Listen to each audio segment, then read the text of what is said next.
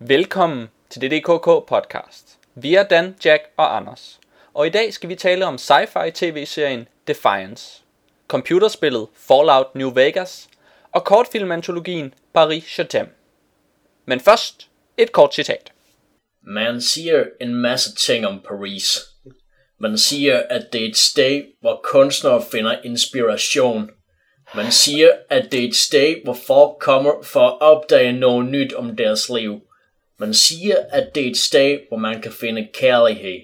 Men i min alder forventede jeg ingen af delene. Wow. Du er en rigtig god turist, Dan. Tak, det var... Det var... Øh, det havde jeg brug for, åbenbart. En rigtig god amerikansk turist endda. ja, Utrolig god. Lidt sørgelig i det måske, men uh, måske lidt. det, var da en, uh, det var da en rigtig god måde at starte vores episode på, Dan. Den synes jeg virkelig, der rammer du uh, sømmet lige på hovedet. lidt sørgelig turist.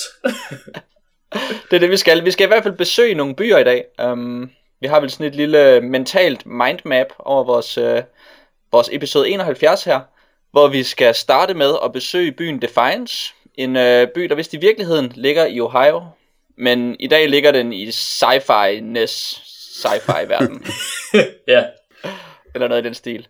Bagefter tager vi til Las Vegas, eller en uh, i hvert fald godt og grundig gennembumpet uh, Vegas, en såkaldt New Vegas, der ligger i Fallout-verden. Og så til sidst, så tager vi så på sådan en øh, sådan forholdsvis nede på jorden, men også ret forvirrende øh, parisiansk turisttur til øh, en masse kortfilm. Så det er jo øh, rundt omkring, vi kommer. Men inden det, så skal vi øh, bare lige hen til Jacks ansigt. Hvad har du lavet siden sidst, Jack?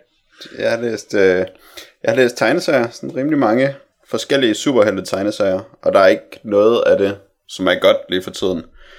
Øhm, så der er ikke nogen grund til at læse af det. Men så har jeg også læst en gammel en, som var The Astounding Wolfman af Robert Kirkman, som der kun udkom 25 numre af, for det lukkede på grund af for dårligt salg, og fordi de havde for travlt med andre ting. Men det, så derfor så virker det som sådan en øh, god lille bid lige at læse igennem. Altså, en superhelteserie, der handler om en mand, der er varulv. Det, det kan vel næsten ikke gå galt. Og så blev jeg igen meget imponeret over, hvor god Robert Kirkman han egentlig er til at skrive superhelteserier. Mm. Hvordan han slet ikke behøver alt det der vraggods, som alle de andre superhelteserier ligger under for, øh, men bare sådan kan finde på en ny serie, og så gør det spændende og actionfyldt, uden at det hele behøver at afhænge af alt for meget kontinuitet. Øh, og slå folk ihjel helt vildt voldeligt. Og jeg tror lidt, jeg er blevet enig med mig, at en af de ting, som gør ham så god til det, det er, at han sørger for at introducere nye ting hele tiden. Nye personer, som ikke nødvendigvis øh, spiller en kæmpe rolle for plottet, lige da de bliver præsenteret, men som så ligesom bliver en del af verden, hvor Øh, de gængse superhelteserier bare er rigtig dårlige til at gøre det. Måske fordi de har så meget kontinuitet, men også fordi de bare bliver ved med at genopkode det. Så hver gang når de dør, så, så er man nødt til at genopleve dem, fordi man har kun den der faste flok af folk, der er med i serien.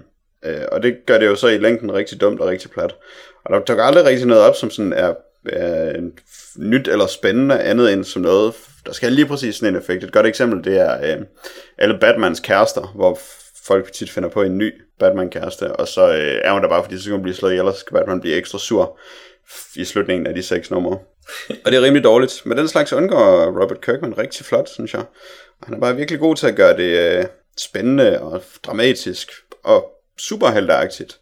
Han er også rigtig god til, måske er det hans øh, tegner, der er god til det, til at finde på superheltekostymer, som bare sådan er klassiske, med at det er noget med at øh, have nogle gode farver sammen, og så lige øh, et mønster, og gøre det sådan helt enkelt. Man behøver ikke en masse taktiske lommer og cybervirus og sådan noget for at lave en sej superhelt. Man kan godt bare lave dem i et superheltekostyme. Så det er meget imponerende, hvordan han kan revitalisere den genre så meget i forhold til, hvad der ellers bliver lavet med superhelte. Hvornår er det fra? Øhm, jeg tror, den sluttede i 2011. 2010-11 stykker er den fra. Okay, altså det er nyt, Det er nyt, ja. men bare lidt ældre end det andet, du havde læst. Jamen, det andet er jo bare sådan alt Batwoman og sådan noget, alt det nye. som er noget forvirret bras, og som jeg ikke kan lide. Animal Man og Swamp Thing er også sådan rimelig irriterende. X-Men er fint nok, men det er sådan... det kører bare lidt i en rille. Det kører lidt i tomgang for tiden, synes jeg. Du sagde noget med, at selvom, selvom det nystartede, eller genstartede Animal Man og Swamp Thing startede med at være ret fedt, så var det også begyndt i den der tomgang, som det, som det kommer hen til. Ej, det gør det virkelig meget. Swamp Thing lidt mindre end Animal Man, men Animal Man, det er virkelig bare Jeff Lemire, der gentager sin kosmologi igen og igen. Ja, det er, en, det er en skam at bruge ham til det, når han kan lave gode historier, der afslutter. Ja, og det er også, altså det er bare en skam, fordi det bare bliver ved og ved. Altså der er ikke noget... Mm. Nu er jeg vist nok ved at nå til slutningen på det, som alt det første har bygget op imod, men det bliver bare ved med at være mere af det samme. At Anton Arcane, han er ond, og så skal vi taske ham, og jeg øh, kan godt lide dyr. ja, okay. og det er så 17 numre, der bare kun har handlet om det igen og igen. Ja, der vil, der, vil, der vil jeg give dem højst 15, hvis det var, ikke altså. Ej, det med dyr, det lyder altså rimelig godt. ja, men det er det ikke. altså, det er rimelig godt til at begynde med, men det var ikke nok. Lige, lige til dem, der ikke kender Astounding Wolfman, er det en, man har set i nogle af de der øh, superheltefilm, der har været? Nej. Man har ikke set ham øh, nogen steder andet end et crossover med Invincible. Og Invincible har man heller ikke set i en superheltefilm endnu. Det er rigtigt. Men det virker som noget, man vil komme til. Okay, så øh, normale mennesker kender ikke Astounding Wolfman. Men hvis man skal... Ja. Hvis man har lyst til at læse noget om superhelte, som rent faktisk kan stå på egne ben, uden at være uden utallige krykker af nostalgi, som alle andre superhelte har brug for, så er Astounding Wolfman rimelig godt. Ja, ligesom Invincible også er. Men jeg hørte en, øh, en fuld socialist synge om, at du ikke var så imponeret over The Astounding Wolfman, Dan. Mm, jeg har kun læst om i crossovers af, øh, med Invincible, og Nå. i de crossovers, der finder jeg ham ikke sådan helt vildt spændende, men det er måske også, fordi han er med i en anden serie, så det er ham, man skal finde spændende. Han er jo en varulv. En helt vildt rig varulv. Jo, nå, han er rig også. Nå. det er dine to yndlingsting. Ja, jamen, det er også... Det er også det er Hvis han bare klassisk. lige havde et af Forrest Whitakers dovne øjne. Ja, så var jeg på, på den serie, som, som fuger på meget doven gødning. øhm, Dan, har du lavet andet end at fantasere om gødning? ja, jeg har, øh, har også besøgt et sted, øh, som du besøgte sidst, Anders. Det var nemlig Bioshock Infinite. Nå, for sandt. Øh, det bliver spændende. Ja, og øh, jeg vil nok give dig ret meget langt hen ad vejen, at øh, i starten så, så er det ret fedt og interessant og sådan noget, at man ligesom oplever den her by i skyerne, og det, er sådan, det virker sådan ret spændende, og så bliver spillet jo så bare en shooter, og så, så sidder man jo og spiller en, en shooter, altså hvor man bare løber rundt, og, og den eneste udfordring er i at, at skyde folk og samle ammunition op, og, øh, og blive øh, vildere med sine mere eller mindre magiske kræfter. Og øh, ja, altså, det, det, det er bare en shooter jo. Mm-hmm. ja, altså, så jeg ved ikke, jeg ved ikke hvor, hvorfor at folk de, øh, de er sådan helt tosset med den. Måske elsker de shooters meget mere, end jeg gør. Og det, det er også okay, men, men jeg ved ikke, jeg synes, at der er mange charmerende ting ved det, men, men i sidste ende, så, så er det bare en shooter, og så er det sådan, ja. Ja.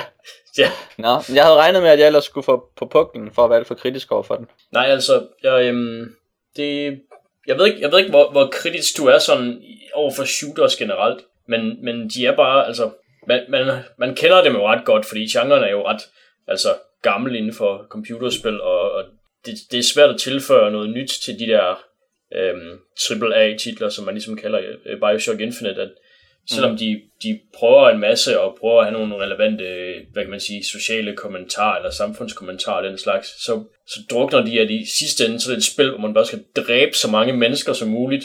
Ja. Og det er altså, det er det jo. Ja, man dræber rigtig mange i den type spil. Man, man dræber rigtig mange, det gør man. Mm. Og man har jo ikke nogen mulighed for at gøre noget andet, kan man sige. Øhm, og man så vil det eller ej. Hvordan synes du, uh, indimellem så er der sådan lidt sådan noget downtime i spillet, hvor man ikke føler sig truet af nogen? Ja. Hvordan synes du, det virkede så? Fordi der dræber man nemlig ikke det er i sådan en korte periode ja. af spillet. Det kan jeg generelt godt lide.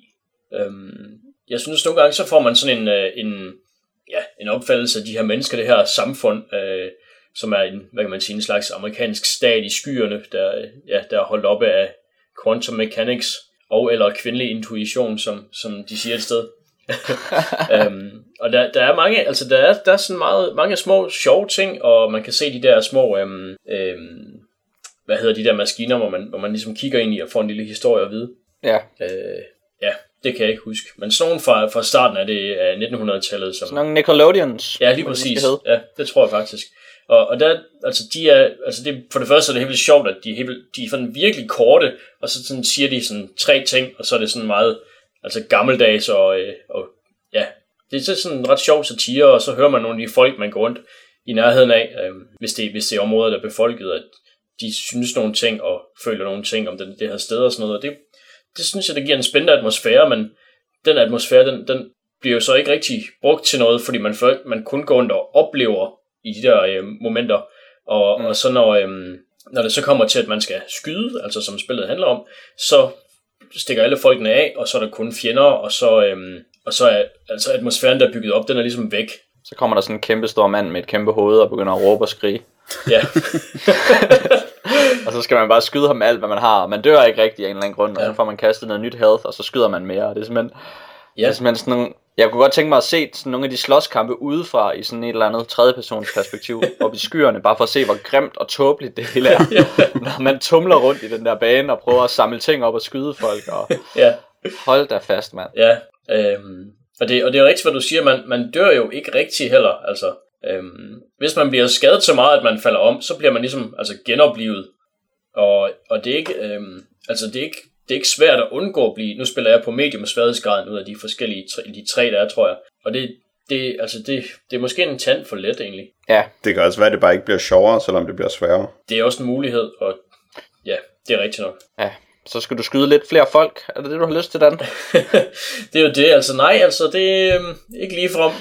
Ikke det. Men vi kommer faktisk til at tale mere om at skyde folk ja, senere i dag, så det kan være, at vi lige skal gemme lidt af dampen ja, det skal vi måske. til det. Og måske også, hvordan man gør lidt for meget grin af gamle dage i sådan nogle computerspil, der foregår i gamle Ja. dage.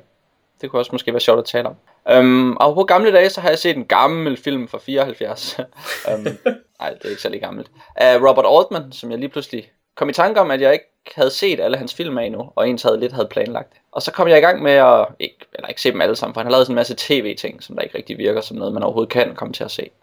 Men i hvert fald lige de film, jeg kunne skrave til mig. Og så øh, fik jeg set California Split, som øh, på forsiden ligner sådan en, øh, en fjollet øh, gambling-film, hvor at folk de skal vinde ting i blackjack og poker og roulette og sådan noget. Men så viste det sig at være sådan en meget øh, socialrealistisk 70'er film med øh, George Siegel og Elliot Gould, som øh, render rundt i sådan en rigtig god sådan makkerpar-film, hvor de... Øh, eller ikke makkerpar-film, fordi den har med den lidt mere sådan socialrealistisk bid, så det virker som om, at de selvfølgelig er men, øh, individer for sig selv, og ikke bare sådan dum dummere par. Um, og så øh, har de sådan en masse meget realistiske dialoger, sådan filmet i, i sådan noget medium total shot-agtigt. Ikke, altså ikke hvor man klipper rundt i dialogen, men hvor de bare får rum til hele tiden at improvisere, og det virker også som om, at meget af det er improvisation, både sådan på godt og ondt. Um, så når de pludselig lige skal danse en ekstra gang, eller synge en eller anden sang højt, midt i det hele, så kan man godt lidt mærke, at nu skal de bare lige, nu skal de bare lige gøre noget, fordi kameraet kører, og de skal improvisere.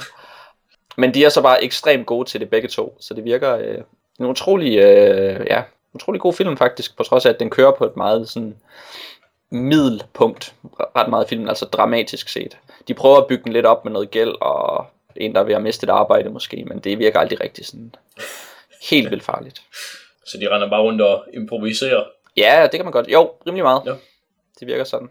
Og så er det bare et rigtig godt øh, portræt af sådan de mærkelige, øh, mærkelige 70'ere, hvor der er sådan nogle lidt alternative familiemønstre, og I ved, de der mærkelige dåseøl, man drak i USA, Ja. som der er en eller anden grund er helt vildt sjov at se i, i 60'er og 70'er film. Det, det kan jeg godt lide. Det skaber en eller anden stemning.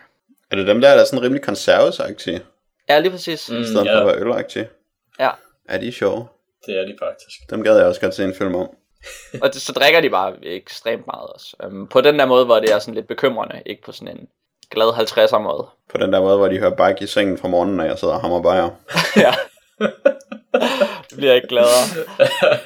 Der, så på den måde, så har den selvfølgelig noget bid, og jeg måske også, altså, det er heller ikke fordi, at den, at den ikke øh, ser realiteterne i øjnene og sådan noget. Den har en meget, meget sådan dyb afslutning på sådan en måske ret deadpan-agtig måde, hvor man ikke ved, hvad der helt præcis sker, men det virker som om det er vigtigt. Mm.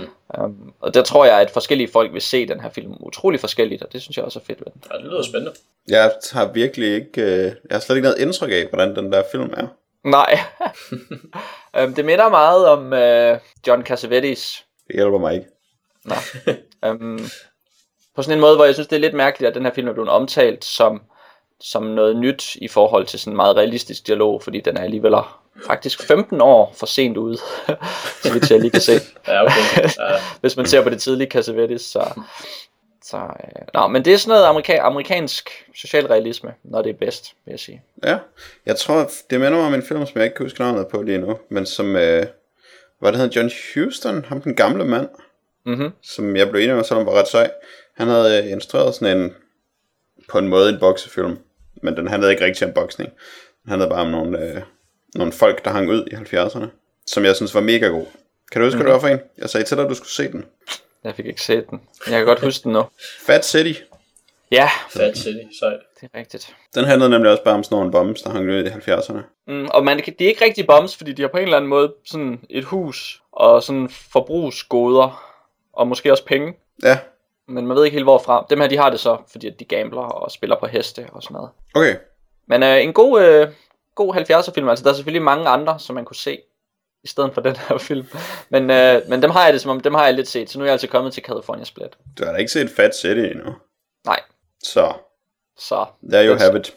ja, nu ved jeg, hvad jeg skal lave til næste gang. Du skal se uh, We Need to Talk About Kevin. Ja. Øh, jeg tror, jeg tror vi, vi skal ændre navn på vores podcast. skal den bare hedde det? Ja, Nå, men hvad var det, Robert Altman? Det var fordi, vi snakkede om 12 Angry Men. Var det ikke? Ja. Og så kom du til at tænke på Robert Altman. Fordi at jeg lige forvekslede ham med Sidney Lumet. Og det var Sidney Lumet, der havde lavet 12 Angry Men. Yes. Okay. Men Robert Og- Altman var også god. Ja. Og hans hit er... Uh, MASH. Ah, det, han- det, er så, Det er det, han er kendt for. Men uh, det er nok også mest indtil det, han er kendt for i Danmark. det har jeg i hvert fald hørt om. Men det får mig bare ikke lige til at kaste mig over hans film. Og The Long Goodbye er han også kendt for. Nashville er han indtaget nok også kendt for. Men jeg kan faktisk se, at den har vundet en Bodil Award. for Best Non-European Film. sådan. Så det må være ekstremt kendt i Danmark. Ja, det tror jeg nok. Men den er faktisk den er rigtig, rigtig god. Hvad var det for en? Nashville, Nashville. som er sådan politisk, øh, altså sådan medie, mediekritik og politik, øh, retorik, kritik agtig film. Jeg er rimelig kritisk over for kritik. ja. Og så talte vi jo øh, for en del, meget, meget lang tid siden, da vi havde et Butler-tema i den her podcast, så talte vi om Gosford Park, mener jeg. Ja. Som han jo også har været. Der, jeg, så vidt jeg ved, har den ikke fået nogen Bodiler. jo, vent, der! Nominated Bodil Award for Best Amer- American Film. Jeg tror, jeg skal begynde at gå op i de der Bodil Awards. ja, ikke? Ja, Shortcuts er han også meget kendt for, som sådan en øh, ensemblefilm, eller, eller multilevel narrative film, eller hvad man vil kalde det. De ting, man har lyst til at kalde den, står bare i kø. Ja. Man kan sige sådan en forløber til øh, Magnolia. Mm. Så det er Robert Altman. Ja. Det meste er, er i hvert fald lidt godt, og noget af det er ekstremt godt. Dan, har du lavet mere? Øhm, ja, jeg kan lige nævne, at jeg har set øhm, Duncan Jones, ham der har instrueret Moon. Han har også lavet den der Source Code for et par år siden. Og øhm, Jeg ved ikke, hvad vi griner af. Jeg har ikke set nogen af dem. okay. Jeg tror bare, jeg kan huske, hvad den har fået på IMDb. Ja. Uh, Moon er jo, uh, var, var en film, jeg var rigtig glad for. Og så tænkte jeg, jeg havde hørt, at Source Code var, den, den, den var sådan ret, ret udskilt. Og så tænkte jeg, ah, så slemt kan det vist heller ikke være. Uh, og så så jeg den, og uh, så var den rimelig god hen til slutningen, hvor den, hvor den så var ret dårlig. Og uh, så den bliver sådan alt i alt jævner sig ligesom ud og bliver sådan rimelig mellem. Men altså, der var nogle, der var nogle interessante sådan, idéer, nogle interessante ting i den, som, som jeg synes, der gjorde, jeg synes, der gjorde, at, øhm, at jeg havde lyst til at se den egentlig, og det var nogle ok skuespillere, der sådan var hektiske nok i det, de lavede, fordi det er sådan en ret thriller-agtig film. Hvem er det der? Det er Jake uh, Gyllenhaal, der er uh, hovedrollen, og så har han en, en uh, backup kvinde uh, i form af, hvad hedder hun, et eller andet fra Maiga, tror jeg. Jeg tror, hun, jeg ved ikke helt, hvad hun er kendt fra. Jeg tror, jeg har set hende i Up in the Air også. Ja, okay. Um, Med Clooney. ja, lige præcis. Og um, den, ja, altså, det, det er svært at være sådan, og, og dismisse den helt for mig egentlig, fordi det var, den, det var sådan ret god hen, uh, langt hen ad vejen. Kunne man på nogen måde fornemme, at, øh, at han havde Moon i bagagen, eller Moon i, i, i pipelinen, da han lavede den? Det, det, det er et nej. Ja, det er, det er nok et nej, altså, men, men altså, den er ikke, altså, den har ikke noget sådan, sådan tematisk, synes jeg, forbundet, forbindelse til Moon, men, men der er en, en, hvad kan man sige, måske en eller anden stræben efter et eller andet niveau, som, som han så nåede i Moon, som der måske ikke, han ikke helt kom op på her. Men øhm, jeg ved ikke, hvis man, hvis man godt kan lide sådan nogle thrillers, så tror jeg måske, man godt kan lide den her. Men hvis man ikke kan, så bliver man nok bare irriteret over slutningen, ligesom jeg gjorde. Ja. Det lyder ikke for godt. Er du irriteret her i slutningen af vores runde, Jack, hvor du skal nævne en ting? Nej, der er faktisk øh, rimeligt begejstret. Jeg har nemlig læst nogle tegneserier, som ikke havde noget med superhelte at gøre, og det viste sig at være en rigtig god idé. jeg har læst to tegneserier, som er lavet af en fyr, der hedder Josh Simmons, øhm, som lidt... Øhm, han har lavet sådan nogle ting til de der antologier, som Fantagraphics udgiver, som ingen nogensinde hører om eller læser. Øh, og derfor har han gået lidt under rammen, men han har lavet en tegneserie af sig selv, som hedder House, øhm, som jeg læste, fordi jeg havde set den på internettet på et eller andet tidspunkt. Og så læste jeg den, og så var jeg meget, meget øh, overrasket og begejstret over, hvor interessant det var, tror jeg måske er det rigtige ord at bruge om det. Den handler om øh, tre teenager, som udforsker et forladt hus sammen. Øh, og så er der sådan lidt øh, Young Love og øh, lidt House of Leaves og lidt, lidt, at jeg virkelig ikke har lyst til at fortælle særlig meget om den egentlig. Andet end at jeg synes, den var øh, virkelig, den, den var virkelig god. Og den synes jeg, at alle skulle prøve at læse, hvis de gerne vil læse nogle tegneserier, som gør noget andet, end det de er vant til. Og så fordi jeg var så begejstret over at læse House, så købte jeg også hans nyeste bog, som hedder The Furry Trap, som, har en, som indeholder nogle øh, kortere historier, han har skrevet til forskellige ting. Øh, horror stories kalder han dem. Og det er der sådan set også på en, noget, på en måde noget om. Øh, men igen, så øh, kom han virkelig bag på mig. Jeg vil faktisk gå så vidt som at sige, at øh, med The Furry Trap, der fuckede han mig lidt op nogle gange. med hvor, øh, at jeg bare virkelig ikke var forberedt på noget af det, der skete. Øh, men igen var det meget, meget, meget interessant og meget medrivende for mig. Jeg er meget begejstret for Josh Simmons. Fedt. Jeg synes, man skulle prøve at læse noget, fordi det er ikke, hvad man regner med. Det lyder rigtig var spændende. Ja, det synes jeg også. Det, det lyder som øh, noget godt noget, at du ikke læser alt det der med de der superhelte, Jack. Ja, det synes jeg også. Josh Simmons, han er min nye held. Godt. Øhm, jamen, jeg har jo set en øh, dokumentarfilm med en masse af mine helte i en vis forstand. I hvert fald David Lynch og David Fincher, Steven Soderbergh, måske nogle flere. Mm, Wachowskis og Nolan, det er måske ikke, hvad det har været. og, øh, og John Malkovich, han er vel også deroppe. Danny Boyle, han er rimelig dygtig. Um, en øh, dokumentarfilm, der hedder Side by Side, narrated af Keanu Reeves. wow. hvor at, øh, ja, den handler om overgangen fra, øh, fra film til video i den amerikanske øh, filmindustri, eller videoindustri, skal man måske begynde at kalde den. Altså at man begynder at bruge digitale kameraer i stedet for Mm. det analog øh, gamle medie. Og så øh, interviewer de bare filminstruktører, primært lidt producer, lidt cinematographers, og lidt skuespillere. Og så øh, taler de om, hvordan det var at lave film i gamle dage, hvordan det er at lave film lige nu, og hvordan lidt, hvordan det bliver at lave film om, om 5-10 år. Når der ikke er nogen, der skyder på 35 mm længere, men alle skyder på video. På nær Steven Spielberg. Som forhåbentlig er død. Ja. For, forhåbentlig. Ikke mere Warhorse til verden. Nå, men øh, kan, du, kan du forklare mig, hvad forskellen er? Fordi jeg forstår det knap nok. Um, altså forskellen, den, den største forskel er, at det er utroligt dyrt at skyde på 35 mm. Og det er utroligt uh, ideelt set billigt at, at skyde med video. Um, fordi at du ikke skal fremkalde din film hver dag uh, på et meget, meget, meget dyrt læringsmedie, der kun du én gang. Mm-hmm. Um, og så skal du se dem hver dag, og du ved ikke rigtig, hvad du laver, mens du filmer det, fordi du kan ikke lige se det igen. Um, så, øh, så det ændrer jo radikalt, hvordan man arbejder. Sådan dag-til-dag basis bliver det måske lidt mere flydende. Der er så også det med, at den amerikanske filmindustri er utrolig beskyttet af, af fagforeninger, øhm, som gør, at man skal bruge rigtig, rigtig mange folk, hvis man skal skyde med, med 35 mm, fordi at det er fagforeningen, der dikterer, hvis man skal have en, så skal man også have alle de andre. Øhm, så det, ja, det gør også, at der er en masse folk, som har arbejde på grund af 35 mm. Og der er sådan en masse ting, som spiller ind. I, øh, man kan sige, for 5-10 år siden, så kan man også sige, at det så forskelligt ud. Men der er man derhen nu, hvor det ikke helt passer. Hvor at det, det skal man være rimelig, øh, ja, rimelig fjollet, hvis man skal kunne se forskel på, på 35 mm og, og video. Så nu er det faktisk bare åndssvagt at optage noget på 35 mm. Ja, det, det kan man godt sige. Det kan man godt sige. Jeg synes, det lyder som en spændende dokumentarfilm, fordi det er sådan et ret øh, nørdet område. Ja, mm. Det er en meget specifik ting, som, det, som øh, jeg tror, man vil lære meget af at se en dokumentar om det, fordi man ved så lidt om det i forvejen. Ja, men det er også det er okay. Problemet er lidt, at vi står midt i det. Og det er et ret dårligt sted at lave sådan noget medieteknologi, mediesystemkritik, som den på en eller anden måde skal prøve at være. Ikke? Um, Fordi der er en masse følelser involveret i det her, som er rimelig fjollet. Altså selvfølgelig skal man bare bruge det bedste og det billigste. Um, Ja, det skulle man da tro. men der er en masse, som synes, uh, så skulle vi lige klippe på den her klippemaskine og klistre det sammen med klisterbånd. Det var bare fedt. Um, og så, øh, så er det bare dumt. Så der er nogen, der er ret nostalgiske efter at bruge den anden metode, eller hvad? Folk er ekstremt nostalgiske omkring øh, 35 mm. Ja. Fordi det, er det, det er det seje, så er man rigtig... Så, så adskiller man sig fra, øh, fra pøbelen, hvis man uh. gør det. Så er man en filmmaker.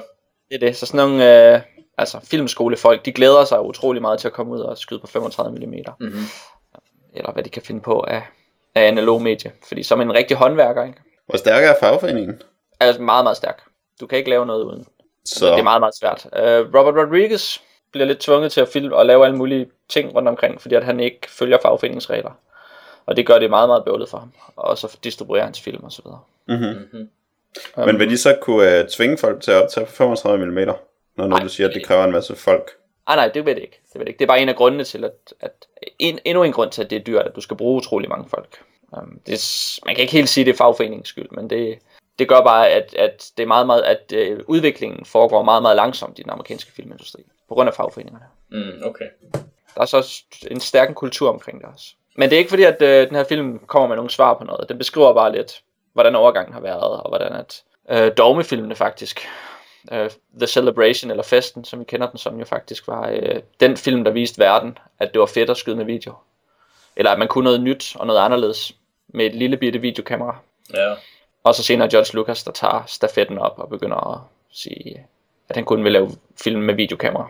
Men ja, det er også en lang sludder med Keanu Reeves i midten af det hele. Det, det er på en måde også interessant, at han... Jeg, eller jeg forestiller mig ikke ham være en fortæller af noget som helst. Nej, jeg sidder der som sådan en rigtig journalist, Ja. og så prøver at se intelligent ud, mens han stiller spørgsmål. Eller det lykkedes ham vel også at se intelligent ud. Det er bare mærkeligt, når de er Keanu Reeves. ja, det er det. Han ser vel bare ud, ligesom han altid gør. Ja, Han laver vel bare sit ansigtsudtryk. præcis. Ja. Ja, Lige kom ind efter blæsevejr. Men øh, forresten, nu var det sådan en masse kunstnertyper og idoler, kaldte du dem vist også, som taler om det. Er det så, får man sådan noget interessant at vide om, om dem, gennem deres forhold til 35 mm? Nej, desværre. Godt nok. Så gider jeg ikke se den. Nej. Det er slut nu.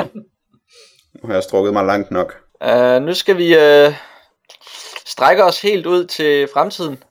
Åh, Strække os helt ud til 2049 eller et eller andet. Tager jeg fejl? Ja, det tror jeg ikke kan gøre det. jeg ved ærligt talt ikke, hvornår. Der var krig i 2030. Ja, jeg, jeg ved ikke helt, hvornår det foregår. Den er, Og men var det så ikke, så var der sådan en lang krig, og så faldt der noget ned, og så tog det nogle flere år. Og så ja. er det fremtiden nu. ja, nu er det, Fedt, mand. nu er det fremtiden. Lad os bare sige det. Kan I mærke det? Det er fremtiden i det amerikanske tværmedielle eksperiment Defiance. Tværmedielle eksperiment betyder, at der er lavet et computerspil, der handler om lidt det samme. Øh, men vi har set tv-serien, det første dobbeltafsnit af tv-serien, som indleder det. Det er en, øh, en ny serie. Så er der kun blevet sendt to afsnit, tror jeg. Måske tre. Øhm, som er udviklet af Rodney S. O'Bannon, Kevin Murphy, Murphy og Michael Taylor. Øh, bedre kendt som dem der, der fandt på det nye Battlestar, bortset fra, at det gjorde de overhovedet ikke. Det er bare sådan, som man markedsfører det her pjat. øh, der var en af dem, som kom med til at skrive det i tredje sæson. Altså at skrive Battlestar. Og så var der en af dem, som øh, var showrunner på Battlestar Galactica prequelen Caprica, som jeg ikke gået fra, nogen nogensinde har set eller kommer til at se. Og ham den sidste har bare ikke noget med Battlestar Galactica at gøre. Er det ham, der har lavet Desperate Housewives? Øh, ja, det tror jeg nok. Uh, det begynder jeg, så begynder det at dæmre. Nej, det er ikke. Han har lavet Farscape, og vi, ham der ikke har Ah, noget med noget at gøre. Så man kunne sige, at dem, der har lavet Farscape og Desperate Housewives, har lavet en ny sci-fi serie, der ikke er Battlestar Galactica. Det kunne man også sige. Men det er Bear McCreary, der har lavet musikken. Det er måske nok til, at man kan sige, at det er ligesom en ny Battlestar. øh, men jeg så godt, at vi kan blive enige om, at det var noget, øh, noget hype, som egentlig ikke havde noget med noget at gøre. Øh, den handler om en fremtid, hvor der er kommet nogle øh, rumvæsener til jorden, som hedder Votans. Øh, og de troede egentlig bare, at jorden var tom, og så ville de gerne flytte ind. Men øh, så fandt de ud af, at der var mennesker, og det var sådan rimelig surt. Men så, øh, så fik de nogle små kolonier i Brasilien, og øh, så begyndte de at forhandle med menneskerne om, hvordan vi ligesom skulle komme til at øh, leve i fred med hinanden, og det blev, øh, det blev rimelig anspændt, det her forhold efterhånden, som øh, det gik meget langsomt med at finde ud af det. Øh, indtil 2023, hvor Votans ambassadør til FN blev øh, myrdet af en human supremacist på direkte tv. Og så startede der en krig, som hed The Pale Wars. Øh, og den så slåsede man i, øh, i syv år, indtil 2030, hvor en masse af de her rumskibe, som Votans var kommet i, som stadig holdt parkeret sådan uden for jorden, øh, og hvor der var en masse Votans, der sov på i sådan noget kryostase, som folk gør i science fiction. De sprang pludselig i luften, og så brassede de ned. Øh, og alt det her terraforming-teknologi, som var sådan noget, der skulle lave jorden om til at være mere Votan-agtig i en kontrolleret proces, så de kunne få det rigtig hyggeligt på jorden, alle de her Votans. Det går helt amok, og så øh, gør det bare jorden helt vildt mærkelig og rumagtig. Og der er sådan nogle dyr, der bliver helt vildt mærkelige. Især nogle hellbugs, som de hedder, som i virkeligheden er nogle ret flinke insekter, men de er blevet døbt hellbugs alligevel, som muterer til at være rimelig onde. Hellbugsene kommer ligesom The Votans øh, fra et solsystem, som hedder, som ligger i Perseus-armen af Mælkevejen. Så de er sådan rimelig tæt på. Men de er i virkeligheden ikke bare én race, de er syv forskellige racer, som har slået sig sammen i sådan et ensemble øh, af forskellige rumvæsener. Og så er der, så kommer de fra en masse måner og en masse planeter, og så er der måske otte racer, men den sidste race er der aldrig nogen, der har set, og den dukker garanteret ikke op som en, øh, et kæmpe plot twist i løbet af serien. Og så er der også en af racerne, som er med i de her Votans, som er en fredelig sameksistens af syv racer, som er nogle mega onde robotter, som bare vil dræbe alle, men de er også sådan med i klubben Eller. Men der er ikke nogen, der helt ved, hvordan de kom med på de der rumskibe, men de er altså kommet med, og så er der helt mange af dem, og nu bor de nede i huler under jorden og hader mennesker. Og Votans af forskellige art. Nå, i hvert fald, øh, så brænder der de her rumskibe ned fra himlen med jævne mellemrum. Øh, der er stadig nogen, der hænger derop. Og så er de fyldt med værdifuld teknologi. Og det er der selvfølgelig nogen, der skal have fat i. Blandt andet Joshua Nolan, som øh, er... Ja, men han er vel bare sådan Indiana Jones øh, i sådan en daytime tv udgave. øh, han har engang været marine, og nu kører han rundt i sådan en bil sammen med sin øh, mærkelige rumdatter, øh, Irissa. øhm, og han skylder selvfølgelig nogle penge til nogen, og de bliver selvfølgelig arresteret, og så får de taget deres ting, og så skal de skaffe nogle penge, og så dør sheriffen conveniently lige efter han er kommet til byen, og så er der selvfølgelig ikke andre, der kan være sheriff.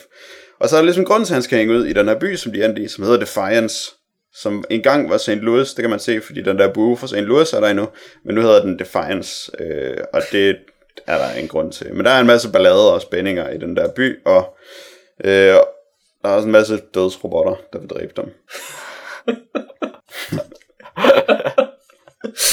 Det er rigtigt nok. Det er jo, øh, altså det lyder jo utroligt sci-fi-agtigt, når du beskriver det. Ja, jeg, jeg blev helt... Øh, min, jeg, mine øjne glitrede helt over, og jeg sad, sad og så sådan rummet og sådan noget, da du fortalte. Jeg er rigtig glad for, at, at du ligesom kom med den her historie, fordi den historie, den tror jeg måske har forbigået mig. Jamen, jeg tror Samme måske heller ikke, den bliver fortalt i serien. Okay, Okay. godt, fordi øh, Jeg er faktisk rimelig sikker på, at den ikke bliver fortalt. det der med, at alle racerne er en fælles race, det synes jeg er ret sjovt. Altså, fordi vi, vi møder jo mest, kan vi sige, tre racer i tv-serien. Øh, Irathians Og Castithans og Indigenes. og Indigens, det er de der øh, lægerobotter, som er sådan meget øh, øh, autistiske. Ja. De er ikke så er der- robotter. Nej, øh, gummimænd. jeg byttede lige de to ting op. Gummimænd ja. og øh, hexagon-fans. ja, det er rigtigt. Og øh, Irathians, er det så øh, de der vilde nogen, som øh, hans rumdatter er? Det Ja. ja. klinger ons, ja. Ja, Ja. lige præcis. Og så øh, de sidste, det er de øh, øh, Dark Elven. Ja, det er det.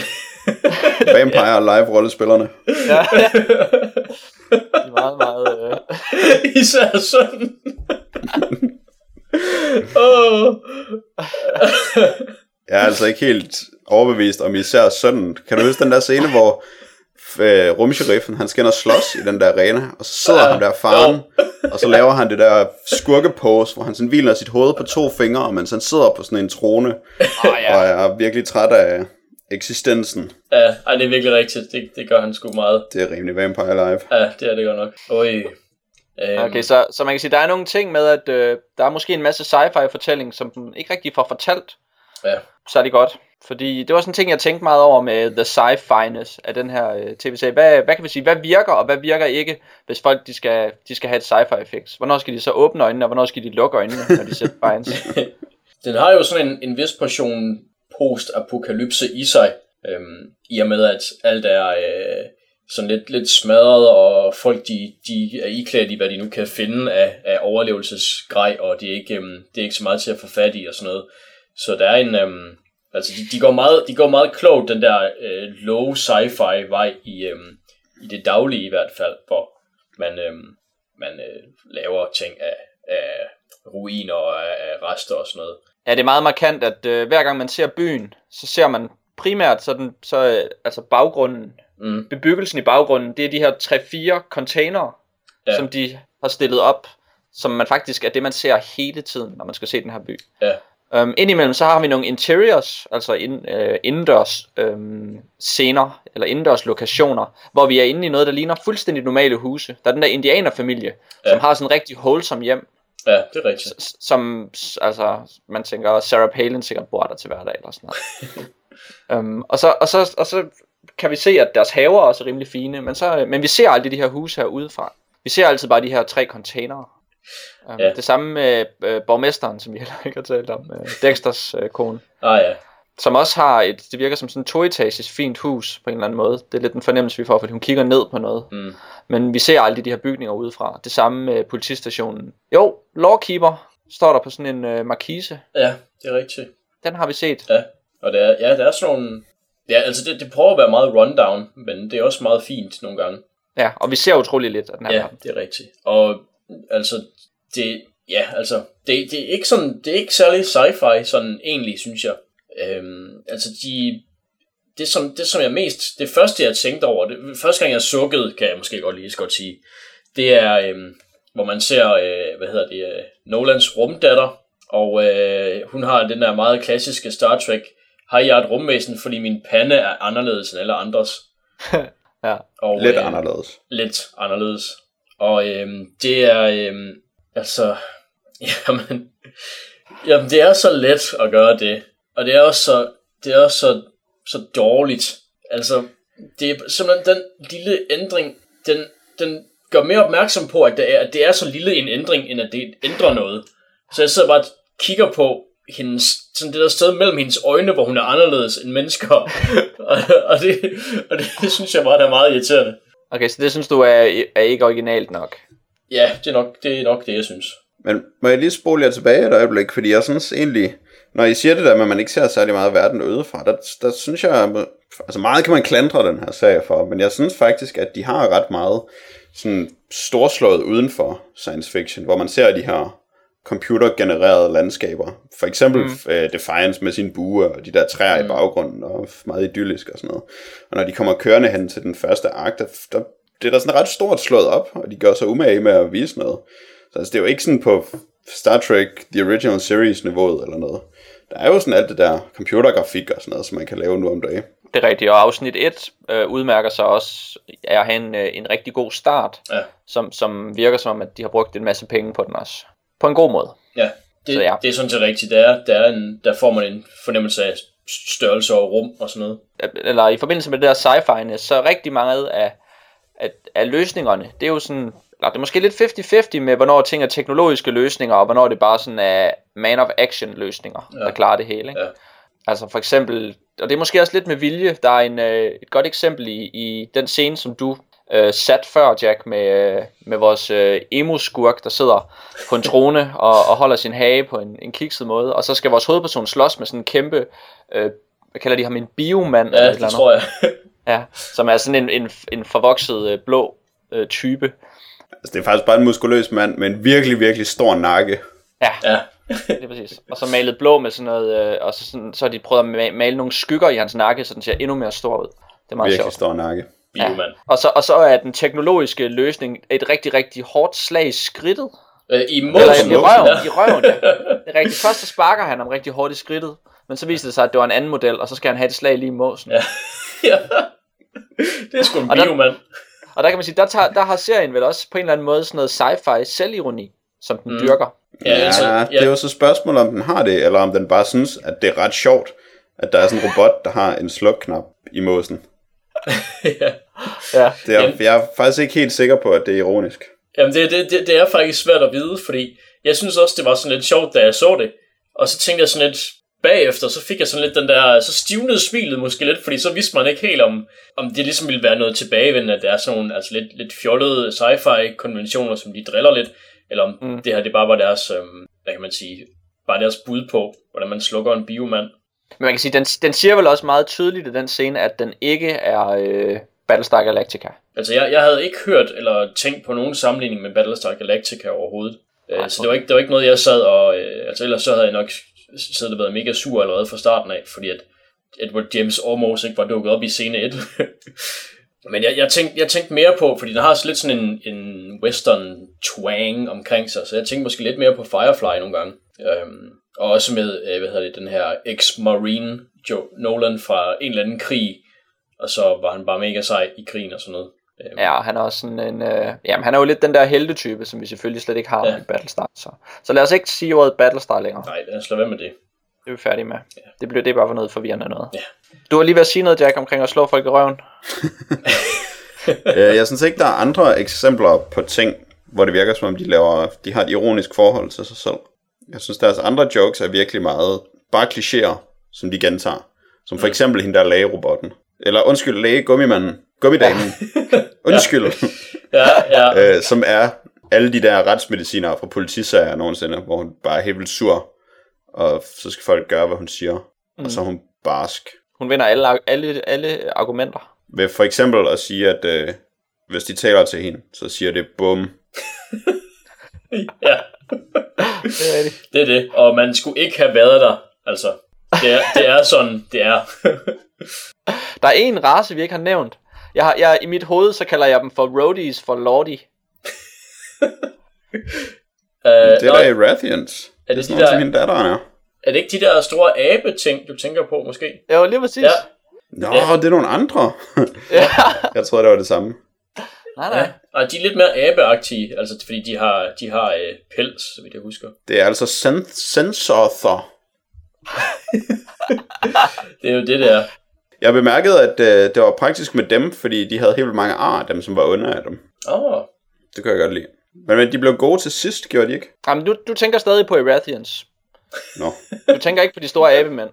så ved jeg overhovedet ikke, hvem de Du er. tænker på ham der med tophatten og det grønne pels på skulderen. Okay. Han har noget syntetisk grønt pels på, pels på skulderen. Man ser det rigtig meget i episode 3, og det, det bliver lidt træls. Jamen, så fortæl mig om orangutangerne, Pede. Det er sådan nogle store orangutangmænd. der, er en, der er en, der er ude og lufte sin hund. som finder sådan livet af ham der øh, McCrawleys søn, eller hvad han hedder.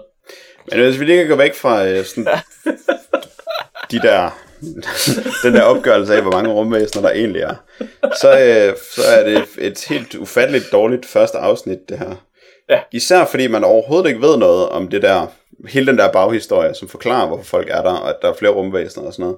Det eneste, man ved om dem, det er sådan set den tale, som øh, Dexters kone holder, meget praktisk, lige da de ankommer til byen, hvor hun holder sådan en tale, hvor hun genfortæller verdens historie for sådan en masse mennesker, der har boet i verden i al den tid, hun taler om.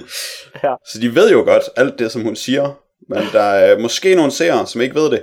Måske fordi vi ikke har fået noget som helst at vide om det, som lige skal føres op til speed sådan en god exposition-tale. Det er så mega heldigt, at det bare sker der, ikke? Altså, Ja.